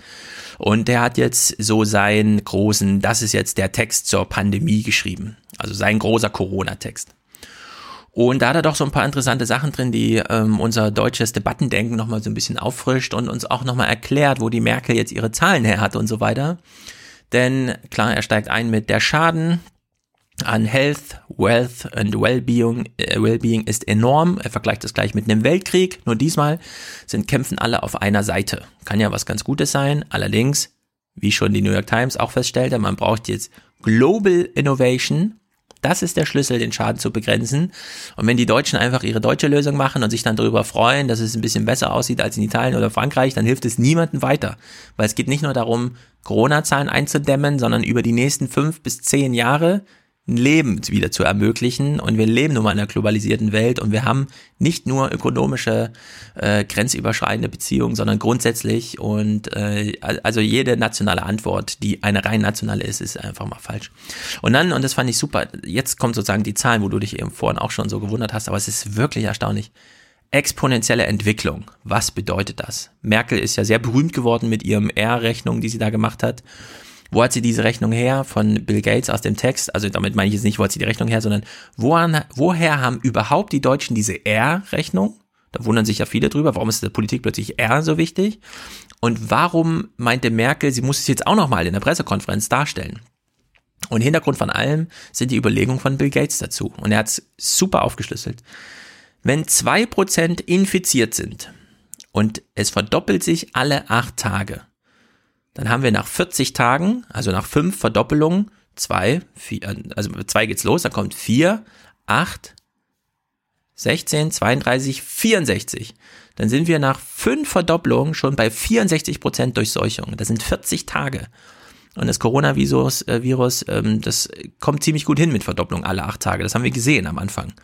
Ja, also Herdenimmunität mit fünfundsechzig Prozent, also zwei Drittel Infizierten, das könnten wir innerhalb von anderthalb Monaten machen, wenn wir einfach alle ja. zu Rolling Stones äh, Abschiedskonzert gehen, ja, dann wäre sofort Herdenimmunität mit allen Folgen, die wir vorhin aus dem New York Times Text besprochen haben. So, und jetzt ist, das ist jetzt wirklich super, es ist einfach Mathematik, ja, auch sogar, es ist ziemlich simpel, aber es ist halt trotzdem mal R zwei Punkt null. Also wenn jeder Infizierte zwei weitere ansteckt bei einer Verdopplung alle acht Tage, dann werden aus hundert Infizierten nach vierzig Tagen dreitausendzweihundert Infizierte. Bei R null Komma sieben, wo wir jetzt gerade so ein bisschen mhm. rum uns slavieren, ja, werden aus hundert Infizierten nach vierzig Tagen siebzehn Infizierte. Also der Unterschied zwischen zwei Komma null und null Komma sieben ist, bei dem einen ist es dreitausendzweihundert Infizierte und die Überforderung von allem oder siebzehn Infizierte. Da kannst du die Leute zusammen einladen und sagen, ihr geht jetzt mal eine Woche in Quarantäne. Ja, da kannst du, brauchst du nur einen Garten dafür. Also in der Sicht, das ist diese exponentielle Rechnung, nicht nur was exponentielle Ausbreitung, sondern auch exponentielle Eindämmung angeht. Das ist äh, also wirklich super dargestellt in dem Text. Kein Wunder, dass es Merkel dann so einfach fiel, sich diese äh, Pointe auch nochmal als Applaus dann abzuholen. Haben wir überreagiert, fragt Bill Gates. Nein, wir haben Millionen Leben gerettet. Und es ist sehr wichtig zu verstehen, dass die Eindämmung nicht nur eine Folge, und das ist, das ist der ganz wichtige Teil auch für Deutschland, die Eindämmung ist nicht nur eine Folge der politischen Verordnung, sondern insbesondere ein Effekt der freiwilligen Verhaltensänderung. Das Jahr zwanzig zwanzig war wirtschaftlich verloren, auch wenn kein Politiker irgendeine Maßnahme verkündet hätte. Allein die Angst, ja, allein das Medienthema Corona hätte so viel Wirkung hervorgebracht, dass wir wahrscheinlich keine Änderung zum jetzigen Zustand der Wirtschaft gehabt hätten, unabhängig davon, ob die Politik reagiert oder nicht. Gerade wir Deutschen, ja, wir sind so Angst, German Angst, ja, die regiert so durch. Das ist fast egal. Also alle Kritik jetzt irgendwie, die mit die Lockerung, ach, da stellen sich jetzt die Leute gegen die Regierung oder so, ja, nee, also auch wenn in Berlin jetzt zehntausend Leute auf die Straße gehen und sagen, sie wollen keine Lockerung, ja, dann machen wir alle Läden auf und dann gehen die Leute trotzdem nicht einkaufen. Ja, das haben wir auch die ersten Möbelläden schon festgestellt und machen jetzt freiwillig wieder zu, weil einfach keiner kommt und jetzt ein Sofa für tausend Euro kauft und das noch Probe sitzen will. Also es ist einfach zu riskant. Also diese freiwilligen Verhaltensänderungen, die, die schlagen da durch und das sollte man auch beachten. Also das war ein sehr guter Hinweis da von Bill Gates. Dann Blick da nach Afrika, das übersehen wir ja völlig und da hat er einen ganz düsteren Blick, denn ja, die Bevölkerung in Afrika ist sehr jung, aber sie ist auch medizinisch angeschlagen und man kann sie weniger gut betreuen und er vermutet tragischerweise, ist es möglich, dass die Todeszahlen in den jungen Ländern der äh, Developing Countries höher sein wird als in den älteren, aber entwickelten Ländern. Also da hat, äh, obwohl Corona so unfair, was ähm, Alter angeht, äh, wird Afrika da wohl keinen Vorteil draus ziehen, weil einfach die sozioökonomische Gesamtlage da so schlecht ist. Und dann wird er wieder ein bisschen optimistischer. Während des Zweiten Weltkriegs wurden Technologien entwickelt, die wir bis heute brauchen, Also Radar, ja, haben wir mittlerweile in jedem Auto eingebaut, obwohl wir gar keine Kriegsflugzeuge mehr abschießen, die uns bedrohen, sondern wir nutzen das jetzt wirklich für die guten Seiten. Und er hofft einfach, dass diese Krise jetzt äh, auch wieder Innovation hervorbringt, die uns da über die Maßen hilft. Und er macht das eben auf fünf Feldern fest. Äh, Medizin, also medizinische Versorgung allgemein, Impfungen, Tests, Contact Tracing und Policies for Opening Up, also Lockerungen äh, wieder mal zu machen. Und er sagt halt, in der Medizin, wenn es jetzt eine Behandlung geben wird, bei denen die Ärzte sagen, also damit können wir fünfundneunzig Prozent der kritischen Fälle in milde Fälle umwandeln. Dann sagt er, wenn fünfundneunzig Prozent gegeben ist, wäre das ein Wert, bei dem man glauben könnte, die Menschen würden jetzt wieder ein normales Leben führen. Weil sie wissen, ja, die fünf Prozent, okay, ja, aber es ist dann wirklich nur noch eine Grippe oder so. Also wenn man dieses Limit, dieses Level einfach runterbekommt.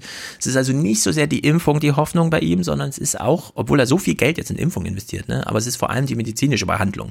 Vielleicht kriegt man es ja hin, aus milden Fällen, milde Fälle sein zu lassen und eben nicht zu dieser Überreaktion des Immunsystems es kommen zu lassen.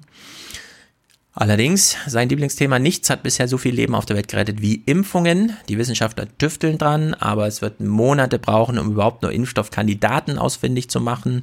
Es ist super wichtig, das super sicher zu machen. Es gibt jetzt fünf vielversprechende Forschungen, aber das ist alles in Jahresfrist und keine falschen Hoffnungen bei Impfungen.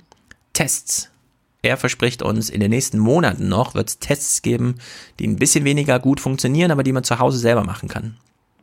Also man geht einfach auch zum Haus und macht vorher nochmal einen Test bei sich selber und hat nach zwanzig Minuten auch das Ergebnis und so weiter. Mal gucken, Kekulese spricht da auch häufig davon. Vielleicht wird da wirklich was entwickelt, was wir alle noch nicht mitbekommen haben. Ja, aber dass wir uns demnächst Tests wie Masken in der Apotheke kaufen, ist durchaus möglich. Kontaktverfolgung, das ist vielleicht super interessant für uns Deutsche, denn die App, mh, da verspricht er sich nicht sehr viel. Also die erwähnt er nur in so einem Satz, kann sein, dass die Apps irgendwas bringen oder so, aber mehrere Absätze zum deutschen Weg. Ja. Wie macht das Deutschland mit seinen Zehntausenden Kontaktverfolgern, vierhundert La- äh, Gesundheitsämter, ja, die das einfach durchgehen? Und er macht hier den deutschen Weg zum Maß aller Dinge für die Welt. Ja. Wenn wir ein Vorbild brauchen, dann ist das der deutsche Weg. Taiwan oder so, klammert er hier aus, erwähnt er nicht, sondern es ist komplett ja dieses Abstellen auf the German way, also in der Hinsicht ganz interessant. Da sollten wir vielleicht als Deutsche mal ein bisschen mehr, ja, statt jetzt immer Lockdown, Lockdown, Lockdown. Nee, die Gesundheitsämter machen gerade mega geile äh, Kontaktverfolgung einfach in Deutschland. Also da geht er ganz ausführlich drauf ein. Und dann Opening Up. Hm. Ja, man muss jetzt genau schauen, was passiert. Man kann den Lockdown nicht ewig machen. Es muss äh, sozusagen Opening Up, es gibt keine Alternative dazu. Ja. Man muss jetzt wieder anfangen zu leben. Und äh, Drostens These, an der hängt er so ein bisschen, er erwähnt sie natürlich nicht, weil er sie nicht kennt, aber Drostens These war ja, umso größer die Veranstaltung, umso verzichtbarer eigentlich. Im Sinne von, ja, ja, so ein Rockkonzert, okay, kann man jetzt, ne, aber wenn es halt ausfällt, okay, das ist jetzt für jemanden besonders schlimm, wenn auch ein ausbleibendes Erlebnis. Und äh, Bill Gates sagte eben nochmal ausdrücklich, beim Thema Opening Up haben Schulen absolute Priorität, denn man muss jetzt immer eine Gewichtung machen zwischen: Bringt die Öffnung etwas? Also was hat, was ist der Benefit von, wir gehen zu, alle zum Rammstein-Konzert? Ja, es ist ein individueller hoher Benefit, aber gesellschaftlich nicht ganz so sehr. Wie viel Benefit hat man von, wir können jetzt zu Ikea einkaufen gehen? Ja, so ein bisschen, aber auch nicht ganz so sehr. Bei Schule, sagt er, der Benefit der Schulerziehung, ja, des normalen Schulalltags ist so groß, dass alle Prioritäten auf der Öffnung der Schulen liegen müssen. Und das fand ich einen sehr guten Hinweis, denn worüber wird in Deutschland bisher überhaupt gar nicht diskutiert? Über Schulen. Ja. Es geht dann so weit, dass Lager, äh, Lager äh, Lauterbach bei uns dann im Aufwachen-Podcast so meint, ja, ich weiß auch, dass es jetzt drängt, aber so nach sechs Wochen Schulschließung beginnt ja jetzt die erste Studie in Heidelberg. Ja, und da fragt man sich so ein bisschen, mal sechs Stunden, äh, sechs Wochen, um eine Fragestellung zu formulieren. Es mangelt ja, ja nun nicht gerade an ähm, Testgegenständen, Testfeldern. Ja, man kann ja überall mittlerweile in Deutschland forschen. Und ja, ähm, Island geht zum Beispiel heute zurück in die Schule. Das, äh, das Gesundheitsministerium hat festgestellt, es konnte, nachdem man fünfzehn Prozent der Gesellschaft gescreent hat und alle Kontaktketten nachvervollzogen hat, hat man nicht eine Infektion von Kind zu Erwachsenen ausfindig gemacht. Und deswegen geht die Schule jetzt wieder in regulären Betrieb. Sie war eh nie ganz äh, geschlossen, sondern man hatte einfach tageweise gewechselt, sodass immer nur die Hälfte der Schüler in die Schule gehen. Also es mangelte auch nicht an Empirie. Man hat aber festgestellt, es gibt keine Infektionen von Kindern an Erwachsenen. Es gibt höchstens Infektionen von Kindern durch Erwachsene, die dann bei Kindern absolut folgenlos bleibt, aber es gibt keine Infektionen von Kindern an Erwachsene. Und in der Hinsicht bin ich mal gespannt, ob, also wie die deutsche Diskussion da auch weiterläuft, weil Bill Gates Text ist hier in mehreren Hinsichten, nimmt da Deutschland, also entweder explizit zum Thema oder sagt halt Sachen, die für uns Deutsche wirklich super wichtig sind. Einen Aspekt finde ich besonders wichtig, den er da anspricht, also dass das deutsche Modell momentan so funktioniert. Und warum funktioniert das auch so? Weil wir ein sehr bürokratisches Land sind. Wir schimpfen ja gerne über die Bürokratie und haben unsere Beamtenwitze und all das immer parat. Das ist mitunter auch äh, wirklich kritikwürdig, was so alles in dieser Bürokratie so äh, dann gemacht wird und welche langsamen Wege das geht. Aber wir können hier eigentlich merken, dass es eine enorme Festigkeit einem Land und einer Gesellschaft verleiht, wenn ein System auch eine gewisse bürokratische Stärke hat. Also nicht das, was solche Liberalen immer schreien, eigentlich müssen wir das alles abbauen und das brauchen wir nicht. Also ich glaube, dann würden wir noch vor einem viel größeren Desaster stehen. Also wir erleben ja gerade, dass all diese Liberalisierungen, Privatisierungen in den Krankenhäusern nicht besonders gut getan haben. Hätte das jetzt auch noch die Verwaltung so stark betroffen, No. dann könnten wir uns ausmalen, wie katastrophal das ist. Also das ist auch nochmal etwas, weshalb es vielleicht gar nicht so verwunderlich ist, dass der Gates jetzt hier auf Deutschland schaut, denn das gibt es eben, du hast es ja auch schon Zahlen genannt, in den anderen Ländern nicht in dieser Weise. Also vielleicht doch auch wieder ein Hoch auf die Bürokratie. Vielleicht ist also auch diese ähm, An, dieser Anti-Institutionalismus, den wir ja auch im Zuge von achtundsechzig sehr stark erfahren ja. haben, wenngleich die großen achtundsechziger es alle sehr schnell verstanden haben, sich äh, schöne, warme Professorensessel äh, zu, ja. zu verschaffen, ja, ähm, ist eben die Frage, ob wir an diesem Anti-Institutionalismus noch so festhalten wollen oder zeigt das nicht gerade jetzt mhm. in der Krise, dass da doch auch viel dran ist. Ja, also die Professoren, die du angesprochen hast, die sind zum Beispiel unerreichbar so ein bisschen für das Direktionalrecht oder wie es auch immer heißt, dass nämlich einfach der Bürgermeister sagt, ich weiß, ich habe sie alle fürs Bauamt angestellt, aber ich brauche sie jetzt als Kontaktverfolger und ab morgen ist das ihr neuer Arbeitsauftrag. Also man kann sozusagen abseits des ähm, abseits des Arbeitsvertrages und was er inhaltlich ausführt, kann so ein Bürgermeister in Deutschland, der eben auch die Hoheit über das äh, Gesundheitsamt hat, kann halt einfach umdirektionieren. Und das hat Boris Palmer mal im S W R zwei Forum ganz wunderbar beschrieben. Also ich weiß, ist jetzt Boris Palmer und so, ja, aber er hat sozusagen beispielhaft als Bürgermeister da gesprochen und meinte, ja, bei uns macht keiner mehr das, was in seinem Arbeitsvertrag steht. Die sind alle umdirektioniert. Also die, die, ähm, dass die Beamten auf der einen Seite diese große Sicherheit haben, Ja, ja, sie sind vom Staat eingestellt. Auf der anderen Seite können sie halt einfach neue Aufgaben zugewiesen, dirigiert werden. Und das zahlt sich sehr aus. Also das ist eine sehr alte deutsche Art, das so zu machen. Und es zahlt sich sehr, sehr aus. Wir blicken auf ein System, das auch eben ganz gut durch die Krise zu kommen scheint, obwohl da alles begann. Wir blicken auf China. Und zwar gibt es die Zeitschrift Sozialismus. Und in dieser Zeitschrift gibt es sehr gute Analysen zum modernen Kapitalismus, aber auch geopolitische Analysen. Und diese Zeitschrift beschäftigt sich selbstverständlich auch mit China. Jetzt in der April-Ausgabe war schon ein großer Artikel drin und jetzt in der aktuellen, in der Mai-Ausgabe wieder, wieder geschrieben von Wolfgang Müller. Und da gibt es eine interessante Fragestellung schon im Titel: Rettet China nochmals die Welt? Die Volksrepublik und die globale Rezession. Die Frage ist also, wird China dann am Ende ganz entscheidend sein, damit das Weltwirtschaftswachstum wieder richtig in Gang kommt? Und da muss man erstmal skeptisch sein. Also in dem Artikel wird beschrieben, wie China zweitausendsieben auf die Krise reagiert hat. Und das ist doch jetzt eben sehr, sehr anders. Also zweitausendsieben, zweitausendacht, da hat China ein riesen Konjunkturprogramm gestartet. Angesichts der Finanzkrise. Vor allem hat man in die Infrastruktur investiert. Also quasi wie bei uns. Nein, kleiner Scherz. Mhm. Und man hat da dieses Schnellbahnnetz ausgebaut. Und das ist jetzt eben so die, das beste Mobilitätsnetz, was man sich vorstellen kann. Das heißt, da sind schon mal keine Investitionen mehr nötig. Mhm. Man geht aber auch hier generell einen anderen Weg. Also die Corona-Ausgaben in den U S A entsprechen momentan zehn Prozent der Wirtschaftsleistung. In China sind die, also die Investitionsausgaben und Helikoptergeld oder was man da alles macht, in China sind wir da nur bei einem Prozent.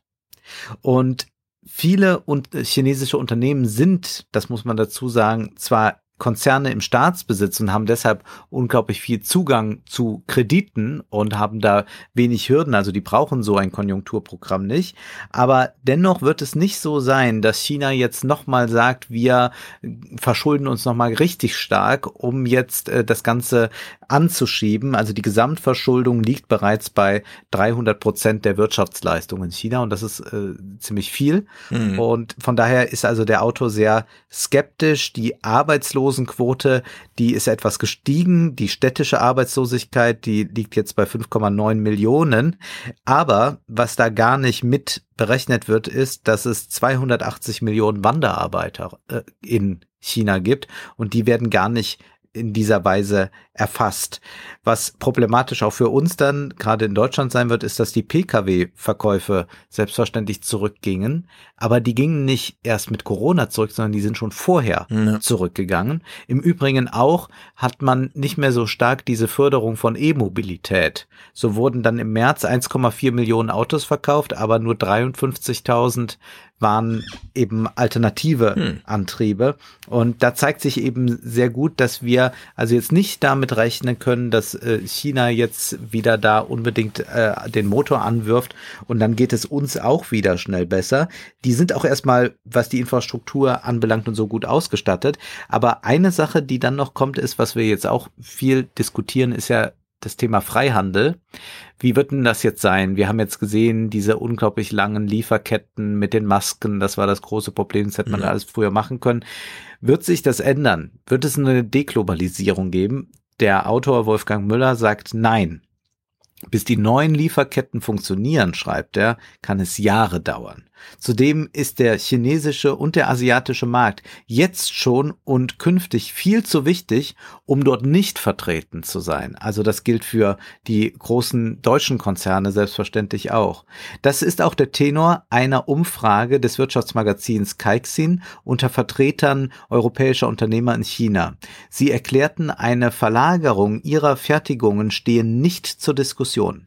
Laut Jörg Wuttke, B A S F-Manager und Boss der Europäischen Handelskammer in China, haben die Unternehmen Probleme, Fertigungen zurück nach Deutschland zu verlagern. Das sei technisch oft zu komplex. America First-Beschwörungen und Forderungen nach alternativen Lieferketten sind hohle Worte, schreibt Müller, nach Jahrzehnten neoliberaler Deindustrialisierung im Westen und angesichts einer systematischen Industriepolitik in Ostasien und speziell in China. Das gilt insbesondere für die Automotive und die Elektroindustrie. Für den Chef von Pegatron, einem der weltgrößten Auftragsfertiger in der I T- und Elektronikindustrie, gibt es keinen besseren Standort als China mit einem gut ausgebildeten Heer von Beschäftigten und einem einzigartigen Netz von Lieferanten für Komponenten et cetera. Das chinesische Ökosystem in der Elektronikfertigung ist wiederum engstens vernetzt mit Südkoreas Konzernen Samsung und L G, den weltgrößten Lieferanten für Speicherchips, O L E D-Displays und Kameramodulen. Es würde viele Jahre dauern, solche Netzwerke anderswo auf der Welt aufzubauen. Also ja. Diese Idee, wir verabschieden uns da vom Freihandel, die kann man formulieren, dann müsste man aber auch wirklich sagen, wie geht das dann da? Und dann kommen wir halt nicht weiter bei diesen Fragen mit dem, was man vielleicht so in der Nahrung noch sagen kann. Naja, wir brauchen eben nicht das exotische Gemüse und wir können auch mal wieder die Kartoffeln neu für uns entdecken. Das stimmt da alles. Aber wie ist es dann eben mit unseren Speicherkarten, mit den Bildschirmen mhm. und so? Und da ist der Autor doch, ähm, ja, ganz nüchtern in seinem Blick auf die Dinge, dass der Freihandel garantiert jetzt nicht sein Ende erlebt. Hm. Ja, wie schon bei den äh, Schließungen und so weiter, die, die Freiwilligkeit äh, der, zur Verhaltensänderung, das, da gibt's ja ähm, analog dazu die das einzige Kalkül oder bleibt das einzige Kosten bei wirtschaftlichen B W L-Überlegungen. Ja? Und äh, wenn die Politik da genauso wenig mitspielen kann wie beim Thema Lockdown, ja, dann, dann wird es bei diesem Kalkül bleiben. Und dann werden wir sogar die Schutzmasken im Krankenhaus weiterhin aus China und Indien bestellen, nur ein größeres Lager vor Ort haben, ja? aber ja. die Kompetenz selber nicht zurückholen. Also in der Hinsicht, auf der anderen Seite, das mit den Zügen, ne? Jedes Mal, wenn über Züge in China gesprochen wird, äh, werde ich schon so ein bisschen traurig, ehrlich gesagt, weil Peking, Shanghai sind eintausenddreihundertachtzehn Kilometer. Das ist doppelt so weit wie Frankfurt, Berlin. Und trotzdem ist diese Strecke schneller angebunden. Ja. Es ist Wahnsinn, ja. Es ist wirklich ja. der, ich weiß, da ist auch viel mit Naturschutz und so weiter, aber es ist der pure Wahnsinn, wie in China seit zehn Jahren Zug gefahren wird. Also in der Hinsicht, ja, muss man sich diese Mobilität immer wieder angucken und dann wird in Deutschland wieder die nächste Abwrackprämie diskutiert, ja. Es ist wirklich. Genau, ja, ja. So das ist ja interessant, dass die sagen, ja. wir haben da eine Finanzkrise, okay, wir investieren, aber jetzt in die Infrastruktur. Mhm. Kommen wir mal zu dem allerwichtigsten Thema, das uns auch alle interessiert, La Bise. Das ist das kleine Küsschen, das man sich in vielen Orten Europas, vor allem in Frankreich ja. und in Italien, zu wirft, zu steckt, wie auch immer, zu einer Begrüßung und zur Verabschiedung. Und da gibt es einen sehr lustigen Text aus der New York Times, der ganz wunderbar schildert, wie stressig es für Amerikaner ist, zu einer französischen Modemesse zu gehen und zu hoffen, dass man den Begrüßungskurs irgendwie so über die Bühne kriegt, dass es nicht so sehr auffällt, dass man hier gerade auch einen Kulturschock durchmacht, weil in Amerika gibt es diese Küsse so nicht. Ja. Und da wird auch sehr gelitten. Man stellt sich also die ein oder andere Frage, wo fasst man eigentlich hin in dem Moment? Geht man an die Hüften, wie jetzt bei so einem Slowdance oder sonst irgendwie, ja? Berührt man die ja, Person und die überhaupt? Arme. Hält so man cool. die Arme? Auf welcher Seite geht's los? Bin ich eigentlich gerade in Italien oder in Frankreich? Weil in Italien gibt's immer noch einen dritten Kuss. Ja. Und so, ja. Also solche Sachen, ähm, man weiß halt nicht so genau, ja. Und äh, das wurde hier mal durchdiskutiert, weil wir haben jetzt Corona-Zeiten und diese Küsse fallen irgendwie raus. Und da gibt es zum Beispiel die Schauspielerin Tavi Gevinson, ich kenne sie nicht, deswegen habe ich ihren Namen auch so ausgesprochen, wie er geschrieben wird, mit dem schönen Zitat. Also wenn ich jemanden begegne, der plötzlich einen Doppelkuss und äh, es steht ein Doppelkuss zur Begrüßung an, dann verläuft die Zeit plötzlich in Zeitlupe und ich altere tausend Jahre. Ja, also ich kann das sehr gut nachvollziehen, genau so ist es. Und die Amerikaner kennen die Umarmung und die Handschläge, aber die Europäer, die wollen immer diese Mehrfachküsse haben und man will ja da mitspielen als Gast. Und das ist die allergrößte Herausforderung, auch für uns Deutsche übrigens, sowas durchzustehen. Und die Besonderheit ist dann, wenn man insbesondere unter Franzosen ist, die dann, schreibt die Amerikanerin, zwischen den beiden Küssen noch persönliche Flüsterbotschaften unterbringt.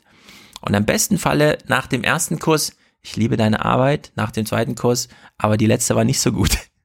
Wenn sowas noch platziert wird, während man selbst versucht, gerade die Situation zu retten und diesen Kuss gut über die Bühne zu bringen.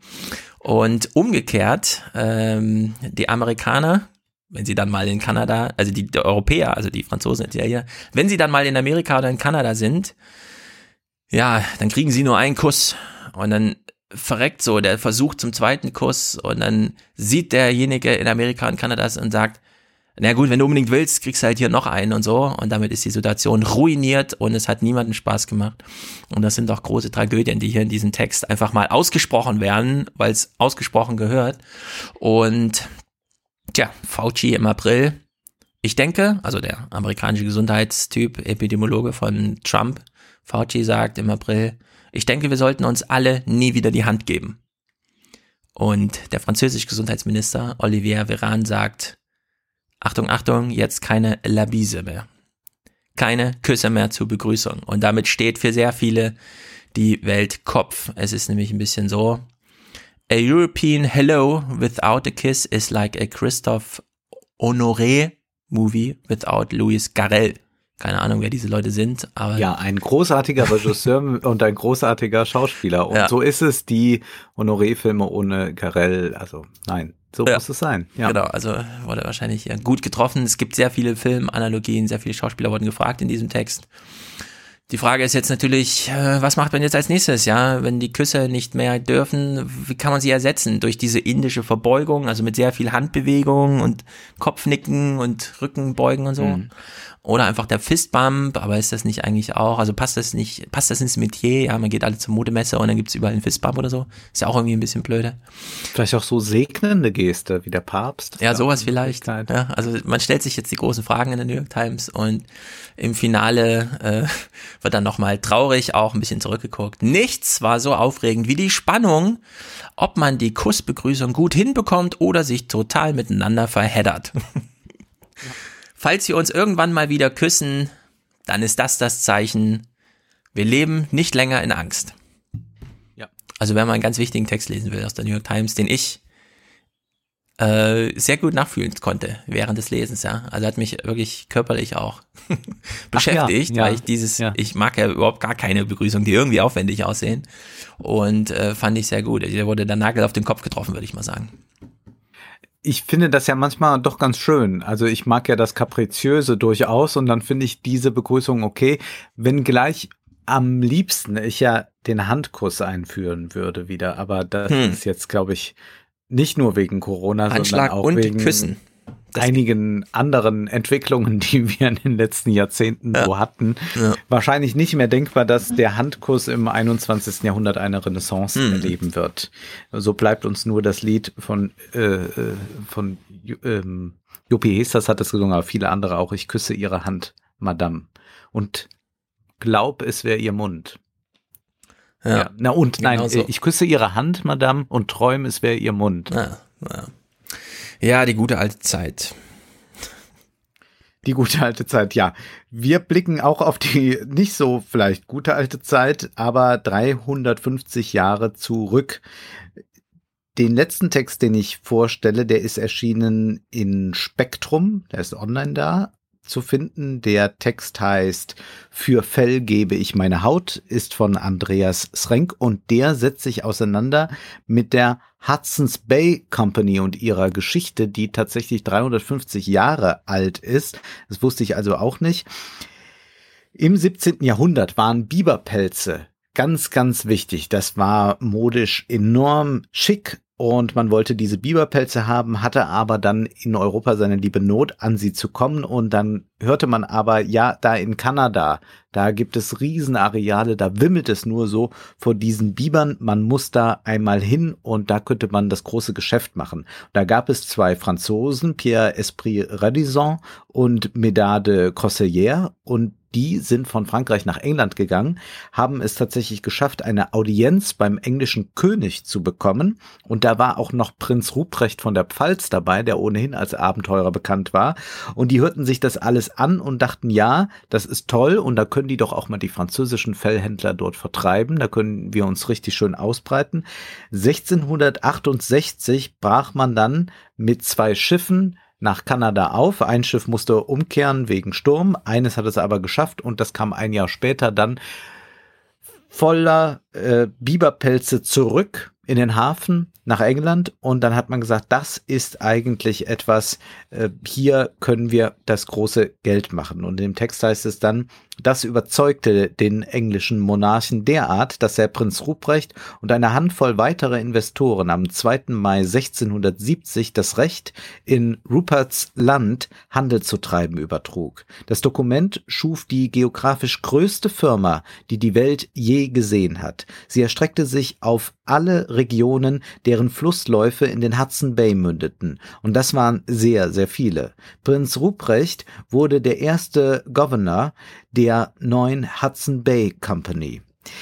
Der Begriff Gouverneur betra- äh, verrät, dass das Unternehmen sich gleichsam in der Rolle des Staates sah. Mhm. Eines Staates, der die Reiche in der alten Welt kümmerlich klein wirken ließ. Nach heutigen Berechnungen hatte die H B C Anspruch auf eine Landfläche von drei Komma acht Millionen Quadratkilometern, mehr als doppelt so viel wie das heutige Spanien, Frankreich und Deutschland zusammengenommen, und etwa vierzig Prozent des jetzigen kanadischen Staatsgebiets. Dort breitete man sich also aus und man hat dann auch eben mit den Indianern zusammengearbeitet. Also es geht jetzt nicht um diese koloniale Vergangenheit, die äh, wird dann nicht so beleuchtet, das fehlt leider ein bisschen. Aber auf jeden Fall konnte man sich eben dort immer weiter ausbreiten, hat dann eben auch äh, große äh, ja, Wege entwickelt, wie man das äh, günstig produziert hin zum Hafen bekommt, äh, wie man das also immer weiter äh, ausweiten kann. Es gab dann eben auch entsprechende Handelsposten, die waren so wie so Keimzellen über das ganze Land verteilt. Da war bei jedem äh, Posten dann, hat sich dann ein Dorf gebildet. Also das war mhm. ganz, ganz entscheidend eigentlich für die Entwicklung auch hin zu Städten, die dann irgendwann Kanada da hatte. Es gab aber auch dann irgendwann Konkurrenz, aber diese Konkurrenz wurde dann letztlich immer durch die britische Krone verdrängt. Im neunzehnten Jahrhundert wurde es dann aber immer schwieriger für die Company, und zwar wurde Mitte des neunzehnten Jahrhunderts die Jagd auf Biberpelze eingeschränkt und auch musste H B C dann sehr viel Land an Kanada abtreten, verlor das Handelsmonopol und dann orientierte man sich um in Kaufhäuser. Und damit kommen wir dann in der Gegenwart an. Äh, hier heißt es dann, zweitausendfünfzehn übernahm man Galeria Kaufhof. Doch der Ausflug nach Europa stand unter keinem glücklichen Stern. Der kanadische Konzern mit seinen rund vierzigtausend Beschäftigten und einem Jahresumsatz von knapp zehn Milliarden kanadischen Dollar hatte sich finanziell verhoben und schrieb über mehrere Jahre hohe Verluste. zweitausendachtzehn brachte H B C seine Aktivitäten in ein Joint Venture mit der österreichischen Signer Holding ein und verkaufte seinen knapp fünfzig Prozent Anteil später an die Österreicher. Die kanadische Jahrhundert-Erfolgsstory wurde im vergangenen Jahr weitergetrübt. zweitausendneunzehn wurde die Hudson's Bay Company ausgerechnet von einer U S-amerikanischen Investorengruppe übernommen und danach nicht mehr an der Börse gelistet. Das ist ein ganz schöner Text, der so einen Überblick bietet über einen Konzern und dann auch diesen eigenartigen Anfang, der ja ganz eng mit dem Staat verknüpft ist. Und das kann man ja, ja bei vielen Konzernen dann auch sehen. Also wenn dann immer so getan wird, ja, und dann gab es die freien Märkte und da hat man sich dann getummelt. Naja, so war das eben nicht gewesen. Und was mir hier nochmal klar geworden ist, ich glaube, wir müssen uns viel mehr so mit Konzernen Geschichten auch auseinandersetzen. Das hat man ja oft, wenn man irgendeinen Konzern googelt und sagt, zu wem gehören die eigentlich? Und man verliert sich dann zwei Stunden in Wikipedia-Artikeln, um nachzuvollziehen, wo kommen die eigentlich her? Wer ist da eigentlich der Anteilseigner? Und wie gab es da welche Verschiebungen? Welche Sektoren wurden plötzlich entdeckt? Welche hat man liegen lassen? Also wie das hier auch ist, dass man eigentlich mal Biberpelze dort gehandelt hat und plötzlich Warenhäuser vertreibt, in denen Pelze wahrscheinlich nur noch eine sehr marginale Rolle spielen. Das ist, glaube ich, etwas, was uns gerade da die Macht der Konzerne ja auch im Zuge von Corona eher noch sich mm. vergrößern wird, sein wird, was wir in den neunundzwanzigern doch betrachten müssen, wie eigentlich diese Konzerngeschichten aussehen. Ja. Wir gucken immer auf die Geschichte von Ländern und die Erzählungen sind ja dann doch immer noch die großen Männer in Form von Politikern, von Staatsoberhäuptern, die die Geschichte machen. Aber hier zeigt sich ja ganz klar, wie hier ein Konzern auch die Geschichte eines Landes gemacht hat. Mhm. Ja, das, also jetzt geht es um Biberfälle und so, ja. Das, die Brand eins zum Beispiel ist ja so eine Zeitung, da fällt mir das immer wieder auf. Man liest dann so ein paar Texte und plötzlich kommen so unglaubliche Geschichten raus, ja, wie, ja, hat man die halbe Welt regiert und so weiter und so fort. Ja. Dann fragst du, hä, bitte was, bitte wie?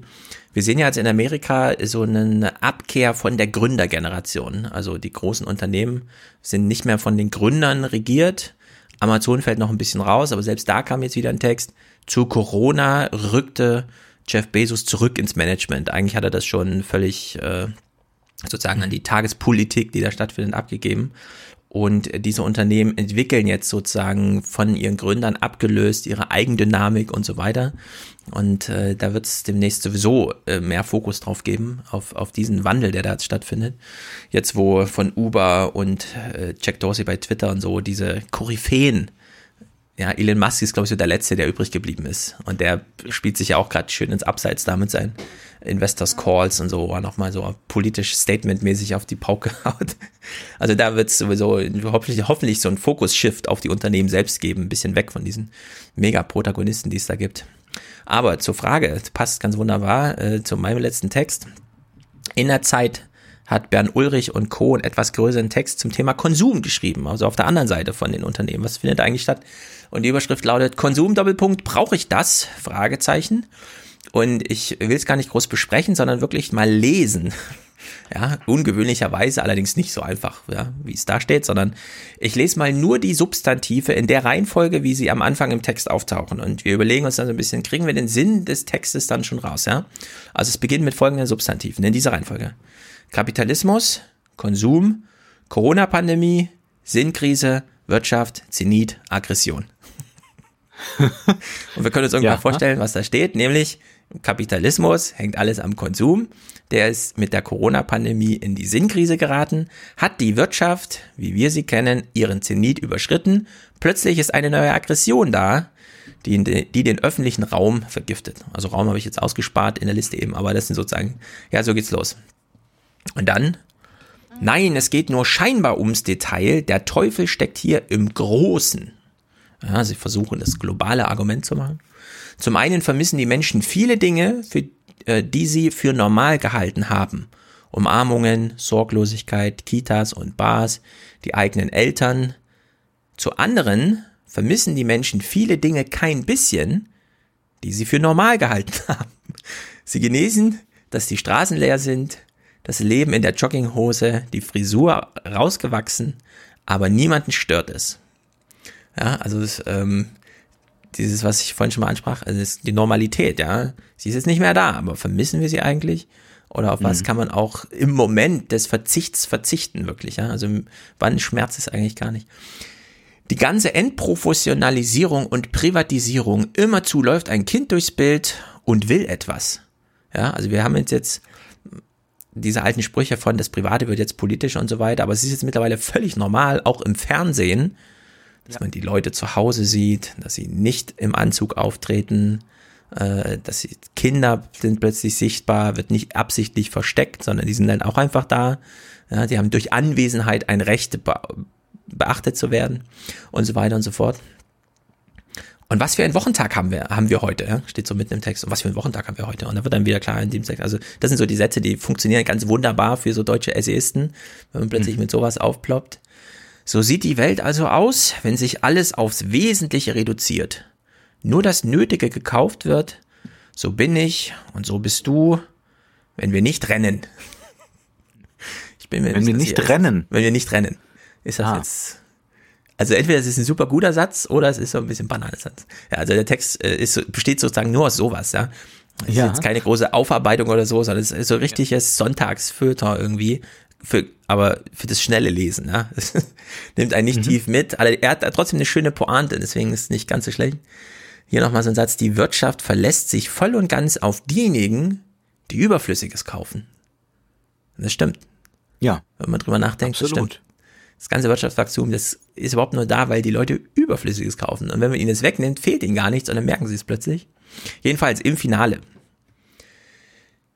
Meine Zusammenfassung, ich lese es nicht vor, weil es ist nicht gut formuliert. Die Idee ist aber perfekt. Also, das Fazit lautet einfach: Wir emanzipieren uns vom Kapitalismus wie in der Säkularisierung von der Religion.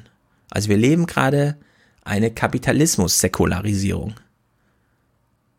Und darüber sollte man, glaube ich, mal nachdenken, ob da eine Parallele drin steckt. Irgendwie. Ja, ob wir jetzt die alten Tempel verlassen, so wie wir nicht mehr in die Kirche gehen, gehen wir nicht mehr zur Karstadt, kann man ja durchaus mal so als Gedankenbrücke irgendwie fruchtbar machen, finde ich. Der einzig richtige, also wirklich vorlesbare Satz vom Ende, der im Text noch drinsteht, ist: Gott ist tot, er war einfach am Ende.